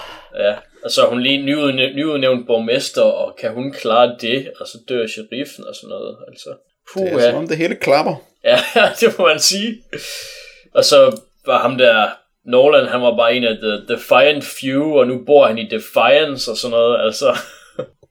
Way to defy stuff. Ja, The Defeister. Ja, det er nok. Jeg, jeg, er faktisk, jeg tror faktisk, at borgmesteren er en af de øh, karakterer, der irriterer mig mest i den her serie her. Det skulle man ikke tro. Man skulle tro, det var ham der emo-knægten måske. Men øh, nej, ja. hun er også... Øh, jeg har også lidt ondt af hende, fordi at hendes karakter øhm, aldrig får lov til at gøre noget. Og, og folk de lytter aldrig til hende, og de ignorerer hende, og hun har ingen magt. Og så er hun bare sådan en, øh, sådan en, en, en mor, der mener det godt for hele byen, men ingen lytter til hende. I sådan en, ja ja, du er bare sådan en, øh, en smuk borgmester, som om det kan lade sig gøre. ja. Jeg tror, det er meget rigtigt. Det er meget godt beskrevet. Og, og det synes jeg var, altså, det fik hende til at se dum ud, men det var også bare sådan synd for, for konceptet med, at byen skulle have en borgmester, som der var en del af en intrige, og hun skulle ligesom gøre nogle ting, mm. men så siger hun bare noget, og så gør folk bare noget andet. Ja. Men vi skal jo se, hvordan hun vinder folkets respekt i løbet af første sæson. Nej, det er nok det. Og så skulle hun lave den der mor er ikke øh, sur, mor er skuffet ansigtsudtryk, som hun gør sådan 75% af Dexter. Ja. Ja. Det, det har vi altså fået nok af. Altså, generelt skal hun bare være Julie Benz, og det er bare irriterende. Mm. Men jeg har jo lige fra starten af sagt, at det her det lød som verdens værste idé, fordi der skulle være et computerspil sammen med tv-serien. Og så skulle begivenhederne i tv-serien skulle så også finde sted i computerspillet, som sådan en ny ting, der skete hver uge. Så man kunne se serien, og så kunne man spille mm. tingene i spillet. Og grunden til, at jeg sagde, at det ville øh, ende totalt galt, det er jo ikke, at der sådan set er noget forkert i den idé. Det ville være en spændende idé, især hvis det, som folk gjorde i computerspillet, det også kunne påvirke serien, hvilket selvfølgelig ville være dyrere og derfor ikke sker. Men problemet er jo, at man ved bare, at de vil lave en historie, som passer til et computerspil. Og computerspil har ikke gode historier. Så de laver sådan en computerspils historie, hvor der er en belejlig held, som har noget belejligt loot, han skal ud og lede efter. Og der er nogle øh, belejlige monstre, som man kan tæske. Altså de der hellbugs, de er endda delt ind i sådan forskellige størrelser, så de passer til forskellige XP-niveauer, når man spiller spillet. Mm. Mm. Øh, og så er der sådan en masse forskellige raser, som man teoretisk set kunne spille. Okay, man kan kun spille to af dem til at begynde med, men lurer mig, om det ikke kommer som spændende nyt materiale, når man kommer til også at kunne spille de andre raser. Og det er bare virkelig flat og computerspilsagtigt og tåbeligt, og der er ikke, altså der er ikke nogen historier om mennesker i det. Der er ikke noget, man kan relatere til som menneske i de ting, der sker her. Det er bare genfortælling af historiebøger om krig og ligegyldige mennesker, som vil have guld. Ja, jamen det, ja, øh, jeg er meget glad for, at du siger det, fordi de der, øhm, ja, den der onde familie af, af, øhm, af Sword Elver, skorstræk, vampire rollespillere, øhm, deres onde, onde plan, det er bare at overtage nogle skide miner. ja. det var bare det mest kedelige, jeg kunne forestille mig. De kommer bare fra et eller andet langt ude i øh, galaksen, og så vil de bare overtage nogle miner. Det er bare bundemanden, der bare gerne vil være møller. Ja, det er virkelig det ikke. det er et vildt godt plot. Ja, det er virkelig det ikke. Det er så basalt. Du, du, du kan se, at der er nogen, der har de her miner. Du vil have dem. Og så kører vi lige en Romeo og Julie West Side Story ned Ja, over det hele. ja. Så bliver det sikkert skide fedt. Og så skal vi huske, at hver gang øh, skurkene skal i deres øh, planlægningsbad, så skal hende der konen stå med sådan hænderne ud til siden, mens hun Ja. får taget sin morgenkåbe af, mens hun går i gang med at forklare sin onde plan Ja. om at blive i familie med dem, der har minen. Ja. Hun vil bare gerne være i familie med dem, der har minen. Altså, det er da bare den mindst ambitiøse plan overhovedet der. ja, men du ved ikke, hvad der er i de miner, den. Det- Nej, det er også rigtigt. Det ved jeg ikke. Jeg har, øh, jeg har totalt kun set til afsnit 2, og øh, jeg tror heller ikke, jeg kommer til at se mere, og jeg vil gerne lige øh, komme med en lille wrap-up på, hvorfor. Ja, Fordi tak, ja. at, øhm, det er en, øh, hvad hedder det, øh, min, mine ejerens søn, Mac- Macaulay, øh, hans søn Lucas bliver dræbt i første episode, og han bliver så begravet i slutningen af anden episode, og det sker så i sådan en, sådan en montage, hvor folk sørger og sådan nogle ting, og Macaulay sidder og kigger på hans værelse og finder nogle ting, planer, og han er måske lidt hemmelig, ham søn og sådan noget. Og så mens alt det her sker, så er der så en, øhm, sådan en, en piano-udgave af Nirvana's Come As You Are. Hvor det, og det er, Oh. det, det var virkelig, øh, altså det synes jeg, det var direkte pinligt. Og vent, hvad med den der sang, der handlede om Defiance, som de spillede, da ham der, øh, der helten, han scorede bordelmutteren ved at give hende en blomst.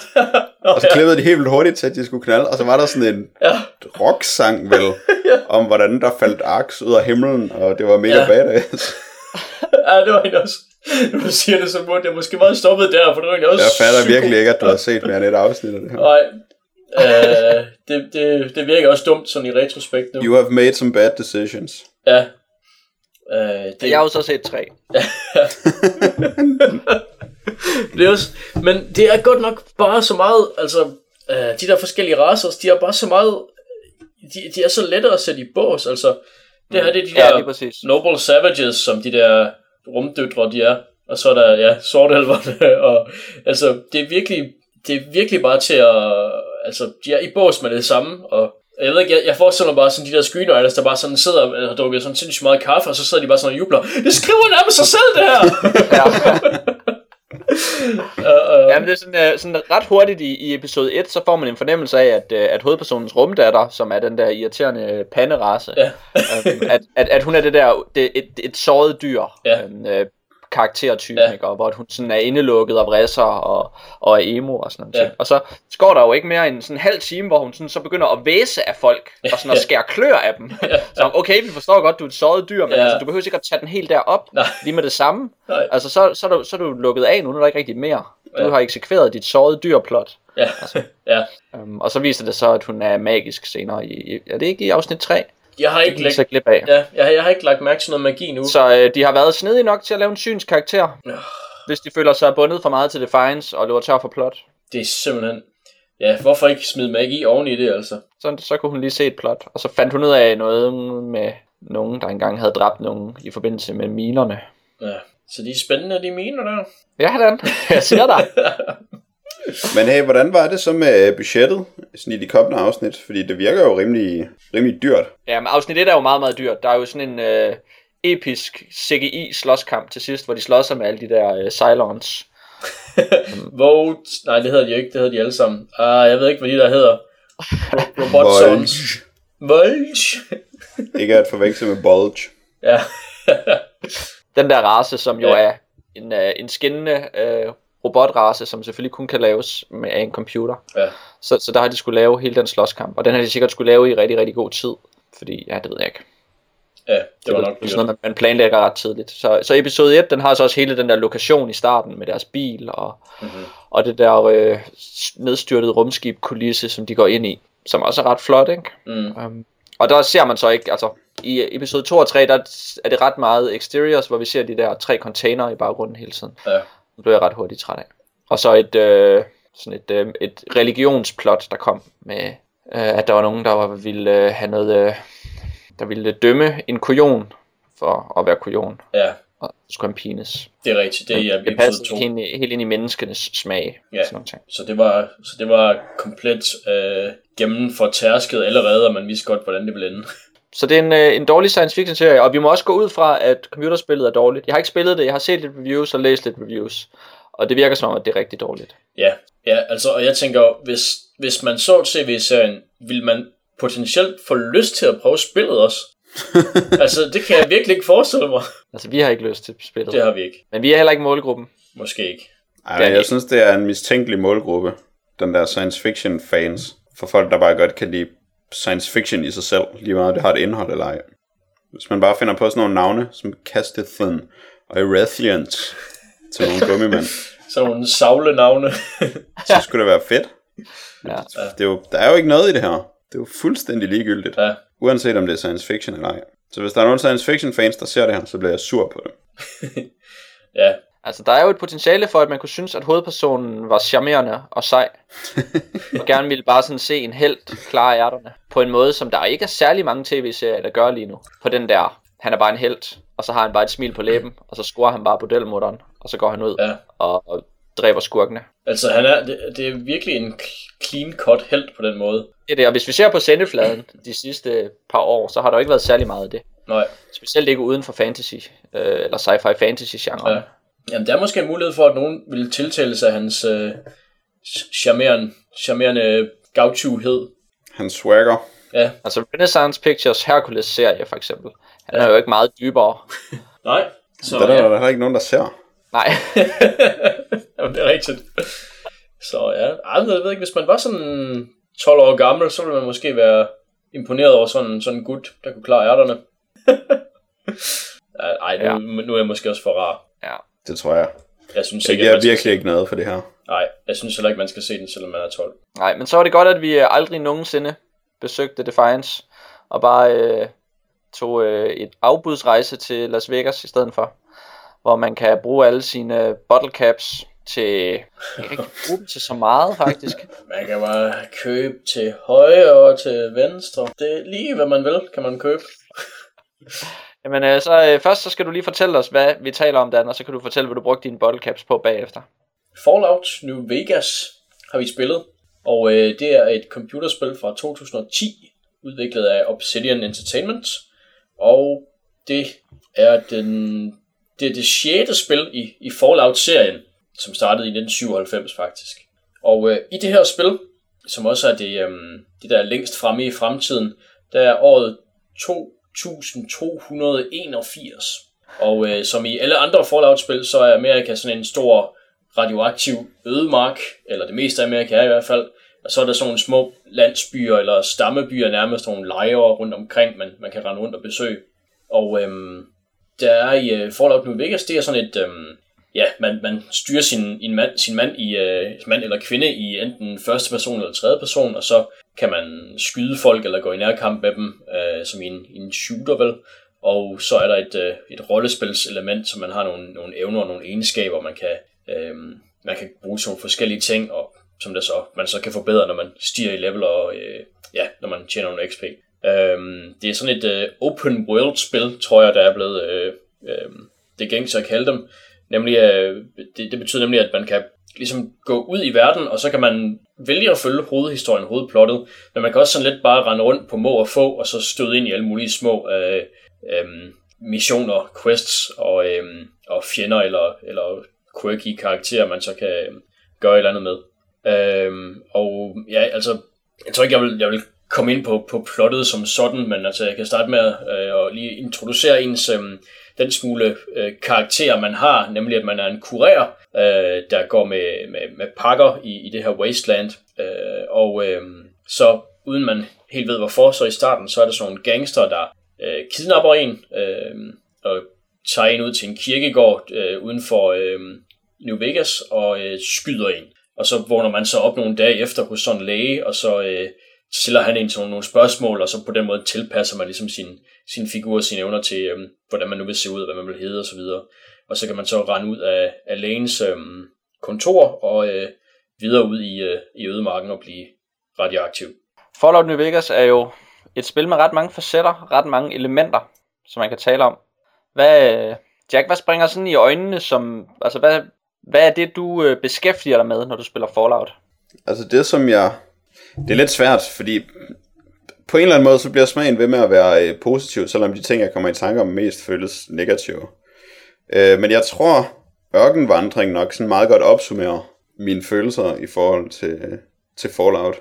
Øh, fordi altså for det første, så vandrer man jo virkelig meget rundt i ørkener i det her spil. Og for det andet, så bliver det hurtigt sådan en... Øh, det bliver en meget øh, udmattende oplevelse at spille Fallout, synes jeg. Jeg føler, at øh, der bliver stillet for mange krav til mig på en eller anden måde hele tiden. Samtidig med, at jeg egentlig oplever meget let i forhold til, hvor meget jeg synes, jeg arbejder for at komme til at opleve ting. Altså et eller andet sted, så er det ret godt. Det, det, er, meget, øh, det er sjovt at gå rundt og udforske ødemarken og se, hvad man kan finde. Og der sker rimelig meget i ødemarken, når man går rundt og leder i den. Men der, tit så sker der bare heller ikke noget. Og især når man er i gang med fordi der er jo lidt sådan en tendens til, at man finder et sted, hvor man kan gå indenfor, og så er der en quest inde i det sted, hvor man løber rundt i. Og der havde jeg, sidst jeg spillede, en, øh, en mission, hvor jeg skulle hjælpe nogle øh, ghouls, som er sådan nogle flinke zombier, øh, med en masse ting, de skulle have lavet inde på et kraftværk. Så først, så skulle jeg sådan ligesom ind og dræbe alle de onde zombier, for at komme op på toppen. Og så skulle jeg gå ned i kælderen og dræbe nogle øh, dæmoner, og så skulle jeg gå op på toppen igen for at snakke med dem. Sådan for direkte bare skulle tilbage til kælderen. Og der blev jeg sådan ret bevidst om, at jeg brugte faktisk rimelig lang tid på bare sådan og spade op på toppen og så ned i kælderen, uden at der skete noget som helst. Og det synes jeg bliver ret, øh, det bliver hurtigt ret gennemgående i Fallout, at man bruger sådan lang tid på at bare gå frem og tilbage mellem et sted og skulle op der i nye steder. Han kan rimelig langsomt, ens mand. Så det er også, hvis man ikke man bliver tit ført rundt i de samme områder, øh, og det er der ikke rigtig nogen grund til, fordi det er ret sjovt at opdage noget nyt, og der er sådan set nok nyt i at løbe rundt til, at det godt kunne være en helt spiloplevelse. Jamen, jeg kan også, det er faktisk sjovt, fordi at på trods af, hvor mange forskellige ting, man egentlig taget kan begive sig ud i, når man spiller Fallout New Vegas, og hvor relativt kort tid vi, vi hver især har brugt på det op til den her podcast, så har jeg faktisk spillet fuldstændig den samme quest som dig, Jack. Og lige præcis også irriteret mig over den der rende op af alle de der trapper der op til Ghoulsnop ovenpå. Øhm, og så prøve at finde ham der bossen, som hele tiden spader rundt i sådan lidt uoverskueligt område, og, og tale med ham. Også fordi, at man ikke helt var sikker. En, en del gange, så rendte jeg derop uden nogen grund, fordi jeg ikke vidste, om jeg havde klaret det, jeg skulle. Um, så jeg endte med at bruge meget lang tid på lige præcis den quest. Sådan urimeligt lang tid, synes mm. jeg. Så det var negativt. Men det er måske også sådan en, øh, øh, en rejse indad, al den der ørkenvandring, mere end andre computerspil. Det må du vist lige uddybe lidt. Altså at man at man sådan kan sidde og hygge sig lidt, eller, eller sidde og, forholde sig lidt til verden på en anden måde, fordi man har tid og rum til det, mere end hvis du spiller, det ved jeg ikke, uh, Half-Life 2, og der hele tiden kommer en, en skurk eller en speedbåd eller et eller andet rundt om hjørnet. Ja, altså jeg vil sige, at til et vist punkt, så kan der måske være noget om det. Man har jo, når man, når man går rundt, øhm, også adgang til forskellige radiostationer, hvor man kan høre oldie musik, eller propaganda, eller, eller hvad man nu kan høre. Og på den måde, så, så er det måske noget, om man kan ligesom gå rundt og falde ind i en stemning, hvilket jeg også synes, at jeg har gjort nogle gange, og det har, været, det har sådan set været ret fedt. Øhm, og så er der så andre gange, hvor man, øhm, jeg ved ikke, om måske man bare har, har nået sin kvote for at gå rundt og være i en stemning, eller man har gået forkert mange gange nok, eller et eller andet, man så bare gerne vil altså hen til det skide sted, man nu skal hen til for at komme videre. Øh, og jeg tror, at det, det er måske, det har måske noget at gøre med, at spillet det er så, så stort, som det alligevel er. Øhm, og de har jo også øhm, forsøgt, at man, kan, man, man har det her fast travel, øh, som, som så nogle gange, nogle gange fra nogle steder virker, og andre, fra andre steder ikke helt virker. Øh, det har de måske prøvet med, med, med fast travel og, øhm, og skære ned på den her vandren rundt i, øh, i blindehed. Ja, men du kan jo kun fast travel hen til et sted, hvor du har været før. Ja, det er rigtigt. Lige præcis. Ja. Men det var også fint nok, fordi problemet er jo ikke så meget at skulle hen til et nyt sted. Det er jo, det jo som regel ret spændende. Ja. Det er mere at komme tilbage til de gamle steder. For eksempel, når man øh, laver sådan nogle ting for de der fanger, der har overtaget fængslet, så kan man fast travel hen til fængslet, men så skal man gå igennem sådan en dør for at komme ind i et lille rum, så man går igennem en dør, så man kommer ud i en gård, så man mm. går ind ad en dør for at komme ind til der, hvor man skal løbe op ad trapperne til ham. Og så skal man love det, hver gang man skal igennem de der tre forskellige døre for at komme hen til det sted. Hvor man, hvis man nu bare kunne fast travel ind midt i fængslet i gården, så ville det allerede øh, være meget mindre irriterende. Men fast travel er en god ting, og det hjælper lidt på det. Men det her med, fordi ja, det er et open world spil, så en stor del af spillet er egentlig, at man skal gå rundt og leve sig ind i en verden. Og vi er alle sammen vilde med Fallouts verden, som er postapokalyptisk. Men jeg, jeg er mindre vild med New Vegas verden, end jeg har været med andre, øh, de andre Fallout-spil. Fordi jeg synes, til at begynde med, så bliver det her øh, western setup, der er i den første by, man starter i, det bliver bare overspillet alt for meget, og det bliver virkelig... Øh, jeg synes, det bliver ret kikset faktisk, at det er... Fordi, ja okay, der kan godt være sådan øh, en genoplevelse af nogle elementer, der har jo altid været den der 50'er stemning, fordi det ligesom var der, krigen lød til at have foregået, som ligesom satte udviklingen i stå. Men så var det twistet til, at folk de var for eksempel sådan nogle skøre bander og stammer og sådan nogle ting. Og så havde de inkorporeret de der elementer. Her der er det bare sådan, det er bare en western by. Og så er alle personerne sådan nogle western personer. Og det er der ikke nogen grund til, man ville give sig til at være, bare fordi verden gik under. Nej, og det, det synes jeg er irriterende. Der, og så har jeg haft ret svært ved at finde interessante personer i New Vegas at tale med.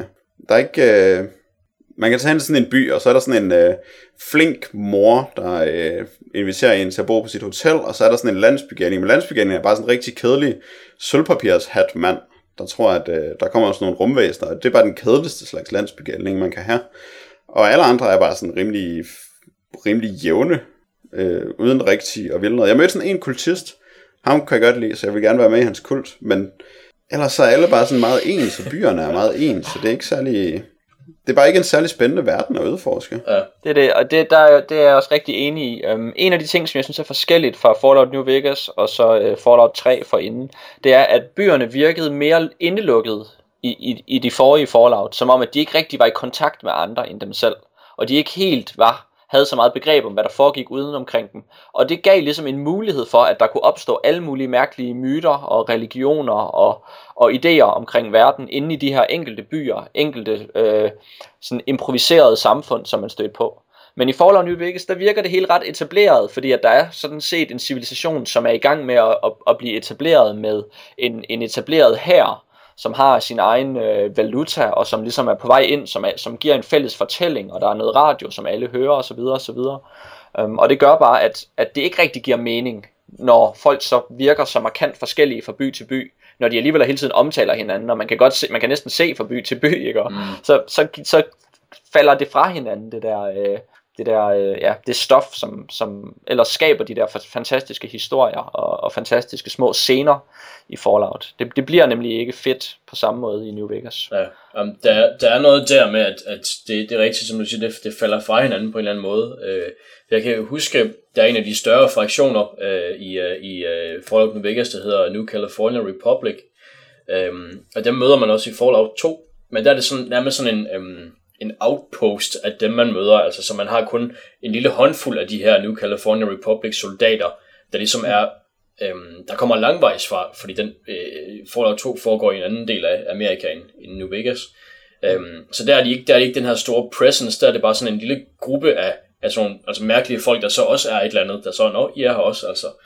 Øhm, og, og nu hvor nu California Republic, det er sådan er meget etableret og har mange dele af området, de har mange lejre og sådan nogle ting, så er det mere, øhm, ja altså på et eller andet tidspunkt, så må det her post-apokalyptiske begynde at ophøre, fordi at så er der blevet bygget så meget op, at det er noget nyt.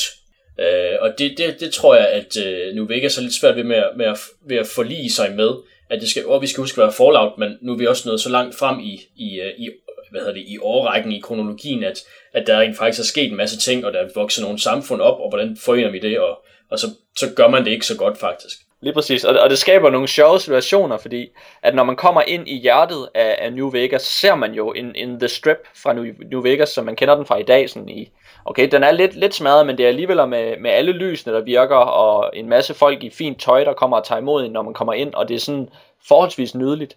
Men så er der alle de her små detaljer, som, øh, altså når man kommer op i præsidentsviten, i, i den fineste, mest magtfulde casino i byen, så, så på, på en af de der fine træreoler, der er der sådan en tom madbakke, og sådan alt muligt andet skrald, fordi ja. der skal jo bare stå skrald rundt omkring i Fallout, men det var sådan, jeg er oppe i præsidentsviten, hvorfor er der den her tomme madbakke? Ja. ja. på, min, på min hylde, altså, ja. det, det hænger jo ikke sammen. Um, og det er den der, hvor Fallout har sin egen, sin egen æstetik og sin egen, uh, sit eget production design, men det falder jo bare igennem, når de bliver sat i, den, i, den, i nogle af de situationer, der er i Fallout New Vegas. Mm. Der, der kan det godt clashe på den måde, det, det, er, det er jeg egentlig enig i. Og så er der en romersk her, og det er igen så mega åndssvagt, fordi hvorfor skulle der være det? Det var bare fordi, de tænkte, det kunne være fedt at se sådan nogle cowboys slås med romerske legionærer. Men det var ikke fedt, det var bare plat. De tænker det altså ikke ordentligt igennem, hvordan sådan en postapokalyptisk verden skal være. Altså jo, der kan være sjove rester, men det er bare ikke, man giver så bare ikke til at gøre det samme som i gamle dage. En romersk legion? What the? Ja, men altså det som jeg, det, som jeg gætter på, at der, der har været deres, øhm, hvad, hvad ideen udsprang af, det har så været i de der øh, casinoer med sådan et øh, romersk tema, ikke? Men det var ikke nok til at, at basere en hel øh, her på det. Jeg er rimelig sikker på, at alle de der hunks, der arbejder på Caesars Palace med at være klædt ud som sådan nogle lækre romerske legionærer, det første de ville gøre, når verden gik under, det var at holde op med at være legionærer. ja. Ja, jamen det er det, altså det er det, og det er heller ikke, jeg synes heller ikke, at det er, en, det er en beslutning, man skal forsvare, fordi det er, det er bare sådan rimelig, jeg kan godt se, hvis de så bare havde taget ideologien bag det, og så rent faktisk havde haft noget, altså i stedet for at have haft spyd, så rent faktisk haft skydevåben og sådan nogle ting, ikke? Men, men det er bare lidt for, øh, lidt for bogstaveligt, lidt for meget on the nose på den måde, ikke? Det åbner op for en frygtelig Disneyland-fraktion i hvert fald. ja, ja, det gør det. Det gider vi ikke. Jamen, er der noget godt ved øh, New Vegas?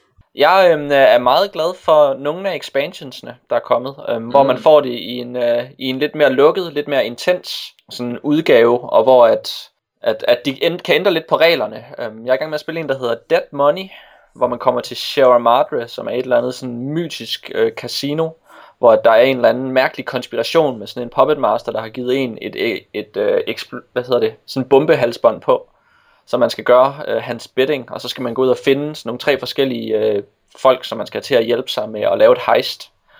Um, og der er sådan nogle andre vagter, som man ikke kan dræbe, og der er sådan en, uh, en cloud, som hele tiden giver en skade, som gør det yderligere svært også. Så på sådan en måde, hvor de ligesom kan lave nogle lidt nye regler og nye mm. rammer, og man mister alt sit udstyr, når man kommer derhen, hvilket jeg var helt vild med. Ja. Fordi hold kæft, hvor bruger man meget tid på sådan at skulle manage alt sit udstyr og sådan noget. Ja, det gør man virkelig meget det var så der, hvor jeg så også blev ramt af den negative side af en perk, jeg har valgt i spillet, hvor jeg har valgt at være en hårder. Um, og det gør så, at uh, alting uh, vejer meget, meget mindre. Men hvis jeg bærer på mindre end 160 punds udstyr, så får jeg det helt vildt dårligt. så det første, jeg skulle gøre, da jeg kom til Sierra Madre, det var bare at samle alt op, hvad jeg kunne finde. Åh, det er godt. Virkelig sat den der perk i spil, så jeg begyndte bare at samle, ja, dåser op og ja. spyd. Ja, det, det er fandme godt kaffemaskiner og støvsuger og sådan noget. ja. Jeg, øh, jeg har den, den har den forfærdelige uh, Fallout defekt, uh, både i Fallout 3 og i New Vegas, at jeg samler næsten alt op, hvad jeg kommer i nærheden af. For ja. jeg tænker, ah, den kan jeg bruge til et eller andet. Og tit så kan man bare overhovedet ikke bruge det bras til noget som helst.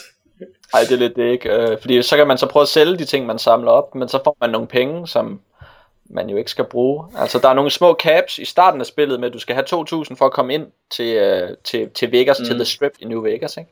Som er et rigtig fedt plot, fordi så kommer man hen til hen og vil gerne ind og skal klare sit hovedplot, og så finder man ud af, at man mangler lige sådan 500 øh, bottle caps. Og så står man sådan i, og der er sådan et, et snusket casino lige ved siden af en, og så går man og så prøver man at spille roulette, og smider bare det hele på rød. og så taber man alle sine penge. Og sådan til, altså det synes jeg jo er fedt, Ja. at de ligesom giver den mulighed, at det virker, og det virkede meget designet, at man, at man skulle lige præcis ikke have 2.000, når man kom dertil. Um, så det gav også bare nogle fede historier, som Ja. man kunne bygge. Ja, det er rigtigt. Så det ting virker, men, men jeg, jeg nød meget godt af, at det var anden gang, jeg spillede spillet, så der var en masse quest, jeg sorterede fra, fordi jeg vidste, at det var en masse rent rundt, som var irriterende. Så jeg tog kun alt, hvad jeg synes var spændende, og så lavede jeg en karakter, som overhovedet ikke kunne slås, og så holdt jeg mig væk fra slåskamp og sådan nogle ting. Så jeg prøvede lidt at spille det på min egen måde. Og det er også, det synes jeg alligevel, det er der plads til, trods alt. Øh, hvilket jeg har nyt godt af i Fallout 3. Jeg har så ikke spillet Fallout New Vegas for anden gang, men jeg har spillet det igennem en enkelt gang. Men hey, undgå slåskampe. Nu nævnte du, at du også havde lavet den der øh, quest med de der ghouls. Ja. Øhm, men så skal man slås med ham der direktøren for dæmonerne nede i kælderen. Ja, det var noget bøvl.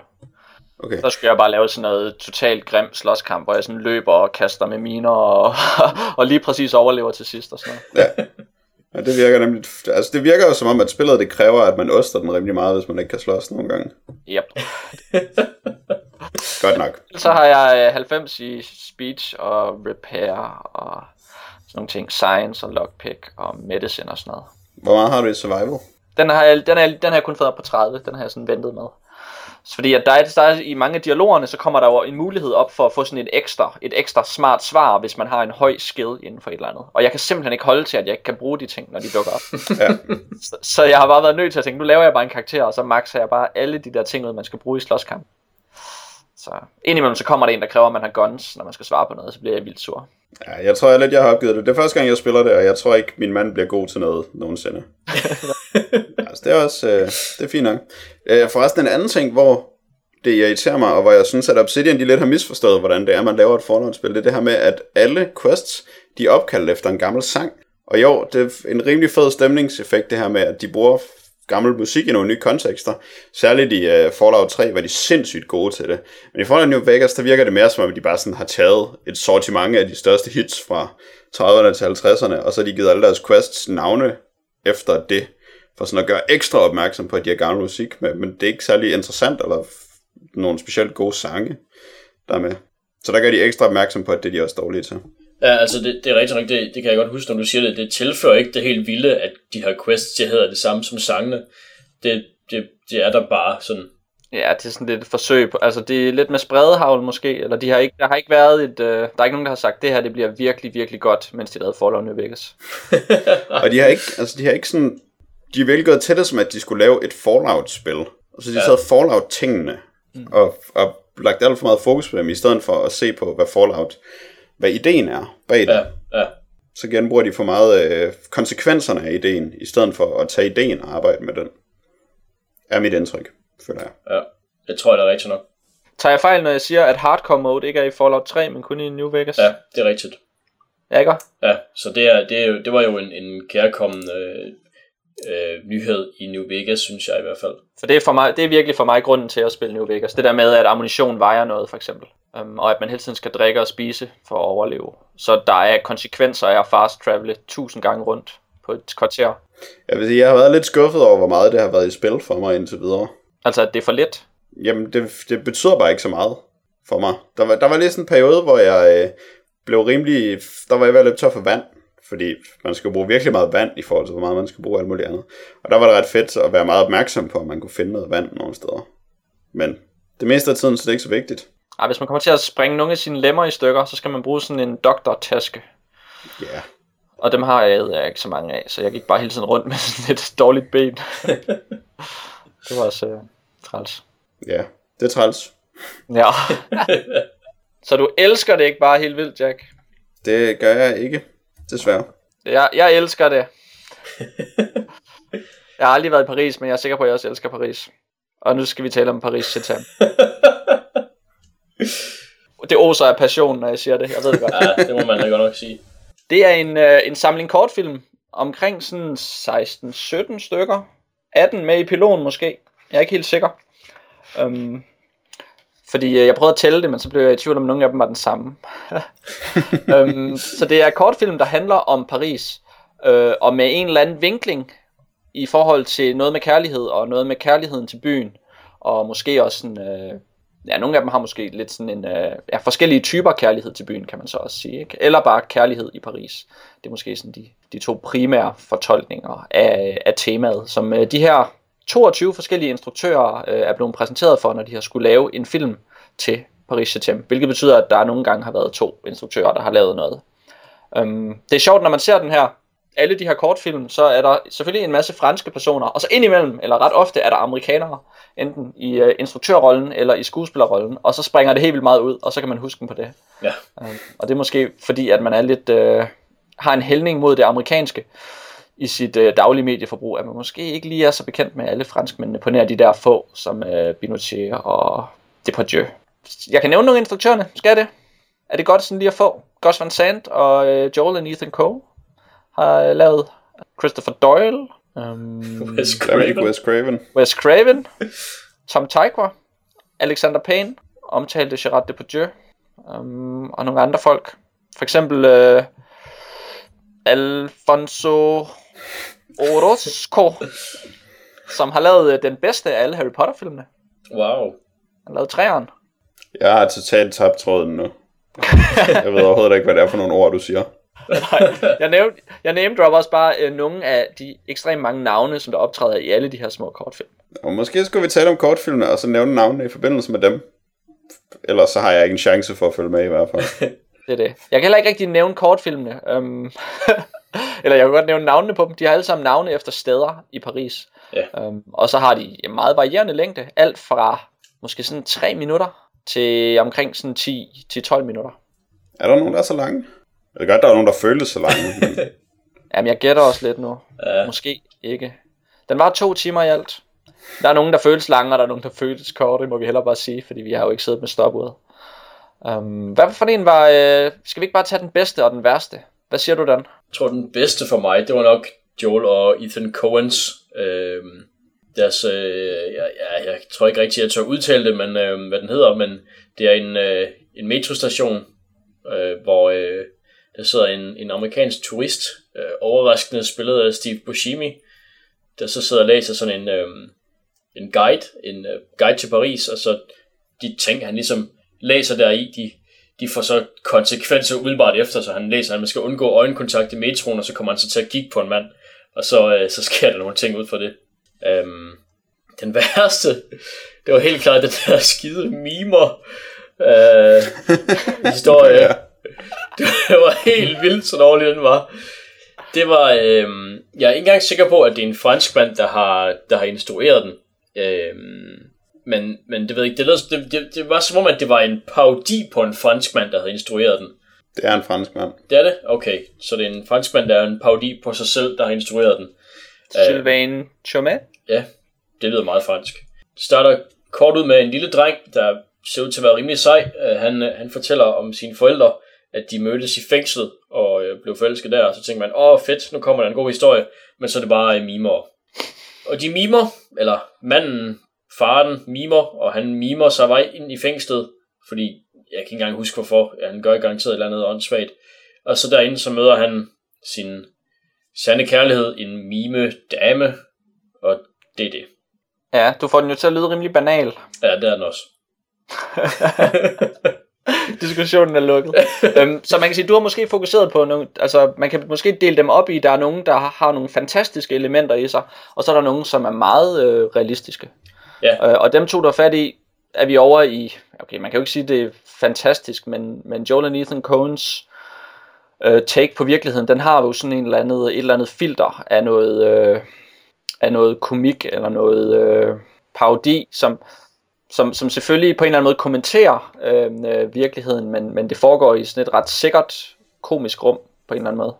Jeg tror, de, de har nogle lydeffekter, som giver os en fornemmelse af, at det ikke er sådan virkeligheden, de prøver at vise, som jeg husker scenen. Jeg kan ikke huske det med lydeffekterne, men Altså, det var, det var ikke fordi, jeg tænkte, det var specielt realistisk. Jeg synes bare, det var en, øh, en rigtig sjov måde at anskue Paris på fra en øh, ikke-pariser, øh, fra, en ikke, fra et ikke-parisisk synspunkt. Så, øh, så håber jeg, Jack, at du øh, din øh, favorit, og den du synes var dårlig, det var nogle af de sådan mere socialrealistiske. Det, ja, lad os sige det. Fedt. I hvert fald, øh, så min favorit, det var helt klart den sidste af dem, 14. arrondissement, som Dan læste et citat højt fra, som handler om øh, hende her postbådet fra Denver, som øh, har været virkelig forelsket i Paris på afstand, og som så endelig tager til Paris i seks dage, tror jeg, der hun er der. Øhm, og så fortæller hun på sit kraftigt accentuerede fransk om sin rejse, og om hvad hun oplevede der. Og den øh, grunden til, at det er min favorit, det er simpelthen bare, at det var, øh, det var den eneste, som på nogen måde rørte mig, altså, hvor jeg havde et forhold til de mennesker, der var med i den, andet end at være mega sur på dem. Jeg synes, hun var, øh, hun var meget charmerende, som sådan et, øh, et lidt overvægtigt, lidt midalderne, sådan lidt kedelig type, øh, men som alligevel fik, alligevel fik skildret virkelig meget åndsliv igennem den her beskrivelse af hendes første rejse. Og der var flere af filmene, som øh, tydeligvis ikke kunne finde ud af at fortælle en historie i en kortfilm, så derfor så havde de bare sådan en voice-over, der forklarede, hvad der foregik, fordi de kunne ikke finde ud af at lave det som en film. Og det har den her jo på en måde også, men den udnytter det rent faktisk til at lave øh, nogle kontraster mellem sine billeder igennem hendes fysiske skuespil, og så det, som bliver sagt i brevet, som for eksempel det, Dan læste op med, at, øh, at det var, hun var selvfølgelig for gammel til at tro, at hun kunne finde kærligheden i Paris. Den scene, hvor hun sidder alene på sådan en café, hvor alle andre sidder sammen, øh, og så laver hun sådan et ansigtsudtryk. Giver den replik utrolig meget dybde i forhold til, hvad den har, når man bare fortæller den. Øh, så det synes jeg, at, at den kunne finde ud af at bruge det, og jeg synes, at man man fik virkelig indtryk af et helt menneske i hende her Carol, øh, på, på meget kort tid, med nogle ret få og enkle virkemidler. Jeg synes, det skildrede både mennesker og Paris meget mere effektivt, end nogle af de andre film gjorde. Ja, jeg kunne rigtig godt lide den, fordi at den, det er måske sådan lidt lommefilosofisk, men, men jeg fik sådan en fornemmelse, eller får til en fornemmelse af meningsløshed, når jeg beskæftiger mig med turisme. At, at, hvad, altså, at det, virker så, det virker så mærkeligt. Det virker så meningsløst, de ting, man gør som turist, fordi det er et andet sted, hvor man ikke rigtig har indflydelse på ting, og det er andres liv, og, og man kigger bare på det, og ved ikke, hvad der foregår omkring en. Um, og, og jeg havde på en eller anden måde, det havde ligesom bygget sig op igennem alle de, uh, mange af de, af de film, man ser, de handler jo på en eller anden måde om turisme, eller man ser dem lidt selv som, hvordan man, man selv ville opleve det som turist mm-hmm. i. Paris. Og så var det bare rigtig fedt at have sådan en, øh, en afsluttende film, som bare ligesom adresserede den her meningsløshed, eller den her... Uh, dobbelthed det er, hvor det både er utrolig sørgeligt, øh, men også utrolig sådan positivt eller glædeligt eller opløftende på samme tid at have sådan et, et turistøjeblik. Ja, fordi det helt store twist i den er jo også, at det er jo også en positiv oplevelse, ja. Hvor det er meget nemt at få det til at se ligegyldigt ud. Men det synes jeg er en meget god pointe, du har der, med turismens meningsløshed. Så hvis det var, nu har vi jo faktisk talt en masse om ting, der sker i Paris, men ikke om kærlighedstingene. For der er jo rigtig, rigtig mange, der handler om kærlighed. Jeg vil, jeg vil gerne lige høre, hvad det var for en Jack, han fandt dårligst. Hvis det er rigtigt, kan... det skal vi, ja. det skal vi sgu høre. Det skal vi høre. det var øh, den, der hedder Quoi de Seine. Jeg forspiller ingen chance for at kommentere med min franske udtale. som er den anden film, øh, der handler om tre douchebags, der sidder ved floden øh, og råber douchebag-kommentarer efter piger. Bortset fra den ene af dem, som faktisk er flink, som møder en muslimsk pige øh, og får et virkelig opløftende foredrag af hende om, hvordan det er altså ikke særlig pænt at råbe ting af piger, og man kan godt frivilligt vælge at være muslimer. Muslimer er faktisk også mennesker. Det får hun sådan forklaret ham, øh, hårdt udskåret i store plastik neon bogstaver. Øh, og den, så, den får han lige, der får han godt nok noget tyk på, og så skal han lige sidde lidt ved, ved kajen der og tænke over det der med, at når man kunne faktisk også tale pænt til piger måske, og, og faktisk er det måske ikke alle muslimer, der er undertrykt, og det var der, det var der noget vældigt noget, for han har sådan en, øh, en god løbescene gennem Paris, hvor han selvfølgelig indser, at han elsker hende helt vildt og øh, skal hen og møde hende. Øh, efter at de andre har advaret ham om, at hendes far selvfølgelig vil slå ham ihjel, hvis de ser hinanden, fordi det gør muslimer jo. Og så løber han hen til moskeen, og øh, ser han komme ud, og han kommer selvfølgelig hen til moskeen lige præcis, da hun er færdig med, hvad end hun skutter derinde, øh, og kommer ud, meget belejligt, og så, øh, så kommer hendes bedstefar er det så ud, og øh, ser sådan meget faraktiv ud, og så er det sådan som om, åh oh, nej, nu bliver jeg slået ihjel af ham, men bedstefaren er faktisk også ret flink, selvom han er muslim, og så snakker de lidt om, at muslimer faktisk også kan være ret flinke, og så går de væk øh, i en samlet flok. Alle glade i godt humør med øh, et større perspektiv over, hvordan det er at være mennesker. Ved vi, fordi vi har fået det forklaret, stoppet ned i halsen på mest uelegante vis. Det er simpelthen så pinligt. Ja, det, det, det er som om, at den har lavet nogle øh, 8. klasses elever eller sådan noget. Den var øh, sådan 8. klasses elever og, og et eller andet Paris turistråd eller et eller andet. ja. Fordi der er godt nok nogle af dem, som Ja. virker som nogle, øh, ja, nogle ret ynkelige forsøg på at, øh, og sådan at være patetisk omkring Paris. Det var ikke så fedt. Men jeg kan sige, det, de, dem jeg faldt for, øhm, som måske også mere handler om kærlighed end om Paris, det var så for eksempel den med Ben Gazzara øhm, og Gina Rowlands, som mødes og bare snakker med hinanden. Øhm, og så er der en tidligere med øh, Bob Hoskins Mhm. og Fanny Ardent, som faktisk, de to minder ekstremt meget om hinanden, og det er bare gamle, ældre, ældre par, der mødes, og så har de sådan nogle sære, sære samtaler omkring kærlighed. Um, synes jeg virker meget godt, um, og er anderledes end alle de andre på en måde, hvor de ikke handler så meget om Paris, og man bliver godt nok hurtigt træt af Paris, når man beskæftiger sig. Det var i hvert fald mit, mit, Ja. min tilgang til det, hvor at nogle af tingene var meget sjove, men de handlede bare om Paris, og det er da godt nok kedeligt, noget bare skal handle om en by. ja. Men øh, det var så måske det benspænd, de havde fået. Det lykkedes så nogle af dem at ignorere Paris, og så bare lave noget andet. Det var, det var synes jeg var meget godt. Ja. Men altså Ben Gazzara, som jo bare, det ved jeg ikke.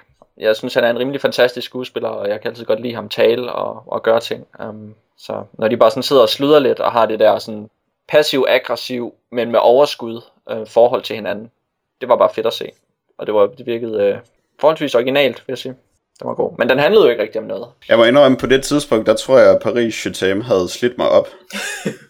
Fordi Jeg jeg kan har- godt se, at, at, det var, at, at der var nogle meget fine ting i det, men det virkede også bare komplet ligegyldigt efter det, jeg havde måttet gennemgå på det tidspunkt. Jeg, jeg tror, jeg har det på samme måde. Det er sådan lidt som, når man øh, står tidligt op om morgenen, fordi nu skal man godt nok være turist i Paris, og så begynder man bare at spade rundt, og så skal man bare på kunstmuseum, og man skal ind og se en kirke, og man skal se en parlamentsbygning, og så skal man se en kirke, og så skal man ind og se en ny kirke, og så skal man se en kirke, og så skal man ud og spise, og så skal man have, noget mere mad, og så skal man se en kirke, og så skal man have noget mere mad, og så skal man lige se en kirke og have noget mad. Ja. Øh, og, og sådan er det også lidt at se det her. Og så er man, ja, så er man i slutningen af dagen, så er man et gammelt, passivt, aggressivt ægtepar, der skal skilles. Ja, så skilles, indtil man indser meningsløsheden i at være turist, og så slukker man, og så Men øh, den med det perverse ældre ægtepar, den kunne jeg også ret godt lide, faktisk. Mest bare fordi, at det var så hyggeligt, at de bare sådan var perverse, og det var okay. Ja, Det er altid meget charmerende, synes jeg. ja, det synes jeg egentlig også. Øh, der, og der var jeg også stadigvæk frisk nok i hovedet til så lidt at forstå deres samtale, hvor jeg, da, da jeg nåede til, til den med Ben Gazzara også, det var, jamen så, jeg, der kunne jeg egentlig også godt se, at jeg ville gerne prøve at høre efter, men jeg var bare så ødelagt. Og så var det bare sådan lidt, så blev Gerard Depardieu ved med sådan at komme ind i billedet, og så blev man sådan, ah, Depardieu Ja. irriteret. det var det. Gå, nu- gå lidt. ja, væk. uh, I am so French. Uh. I directed this, this segment of the movie. ja, ja, det er virkelig, ja. Nå, hvor, hvor gik det så galt? Hvornår vidste de, at I var, øh, at I var på spanden? Altså, det var ved den der anden film, Ja, det tror jeg, det tror jeg faktisk er da rigtigt. hun holder den der tale, der, der var jeg virkelig, øh, der var jeg bare så skuffet over det. Og den første havde jeg også sådan, den havde været sådan rimelig ligegyldig. Og så var det bare, at den kunne komme ned på det her niveau. Det, øh, det satte virkelig en skræk i livet på mig. Det var det, men det har de jo nok tænkt på, når de, fordi de ligesom har startet ret svagt ud, og så har de lige givet to hårde nyere, nyere punch med Gus Van Sant og Joel og Ethan Coe bagefter, Ja. som jo så ligesom sætter det lidt op, i hvert fald det øhm, i, i, sådan, i filmhåndværket. Der kan jeg rigtig godt lide bare, når Gus Van Sants segment starter, og man bare lige skal kigge igennem et vindue, og ikke helt kan se, hvad der sker, og så en mand, der kommer hen og langsomt bliver synlig i vinduet, og ser man, han tænder lyset, og så pludselig så er det her, den her scene perfekt lyst op, og så kan vi mm. se vores hovedperson på sådan en perfekt Gus Van Sant måde. Det, det er jeg helt vild med. Og så går den over i, i, sådan, ja, i sådan en ret ligegyldig historie, som prøver at kommentere det her, den her fordom omkring franskmænd ikke kan engelsk. Og så leger den lidt med det. Ja, så det er bare en virkelig plat punchline til en vits. Ja, sådan lidt. Men det var mest bare den der vits. Og så selvfølgelig, øh, så skal vi lige have en løbescene til sidst, da han indser, ja. at han elsker ham overalt på jorden. Ja, Og så skal man lige løbe igennem Parisgader. Så skal vi lige have sådan en jødeshot, fordi det ser så urban ud, når der lige Ja. står nogle ortodoxe jøder ud. ja, det er rigtigt nok. Der var jødeshottet. Den, den tror jeg så ikke, at, øh, at filminstruktørerne er skyldige i. De der øh, de ting, som syr segmenterne sammen. Det virker som sådan en generel øh, B-roll, som er lagt ned over det hele. Hvor man bare har fået en eller anden til at skyde en masse Paris. Fordi det, de har sådan en, de virker meget ens, det der er mellem alle filmene. Mm. Okay, det er en mulighed. Så den giver jeg ikke, men altså, at Gus Van Sant skal slutte med en, der løber, det er da kritisabelt. Ja, det, det var sådan lidt... Det, Det er ikke godt nok også. nej, Men det er bare den største kliché, specielt inden for sådan indie-film og kortfilm, at når vi skal udtrykke følelser, så skal folk løbe, og vi klipper hurtigt. Især når man så lige i den foregående kortfilm havde set ham der øh, fjol, fjolset, der løb hen til moskeen. Så kommer der en, øh, en lidt alternativ en, som måske er spændende.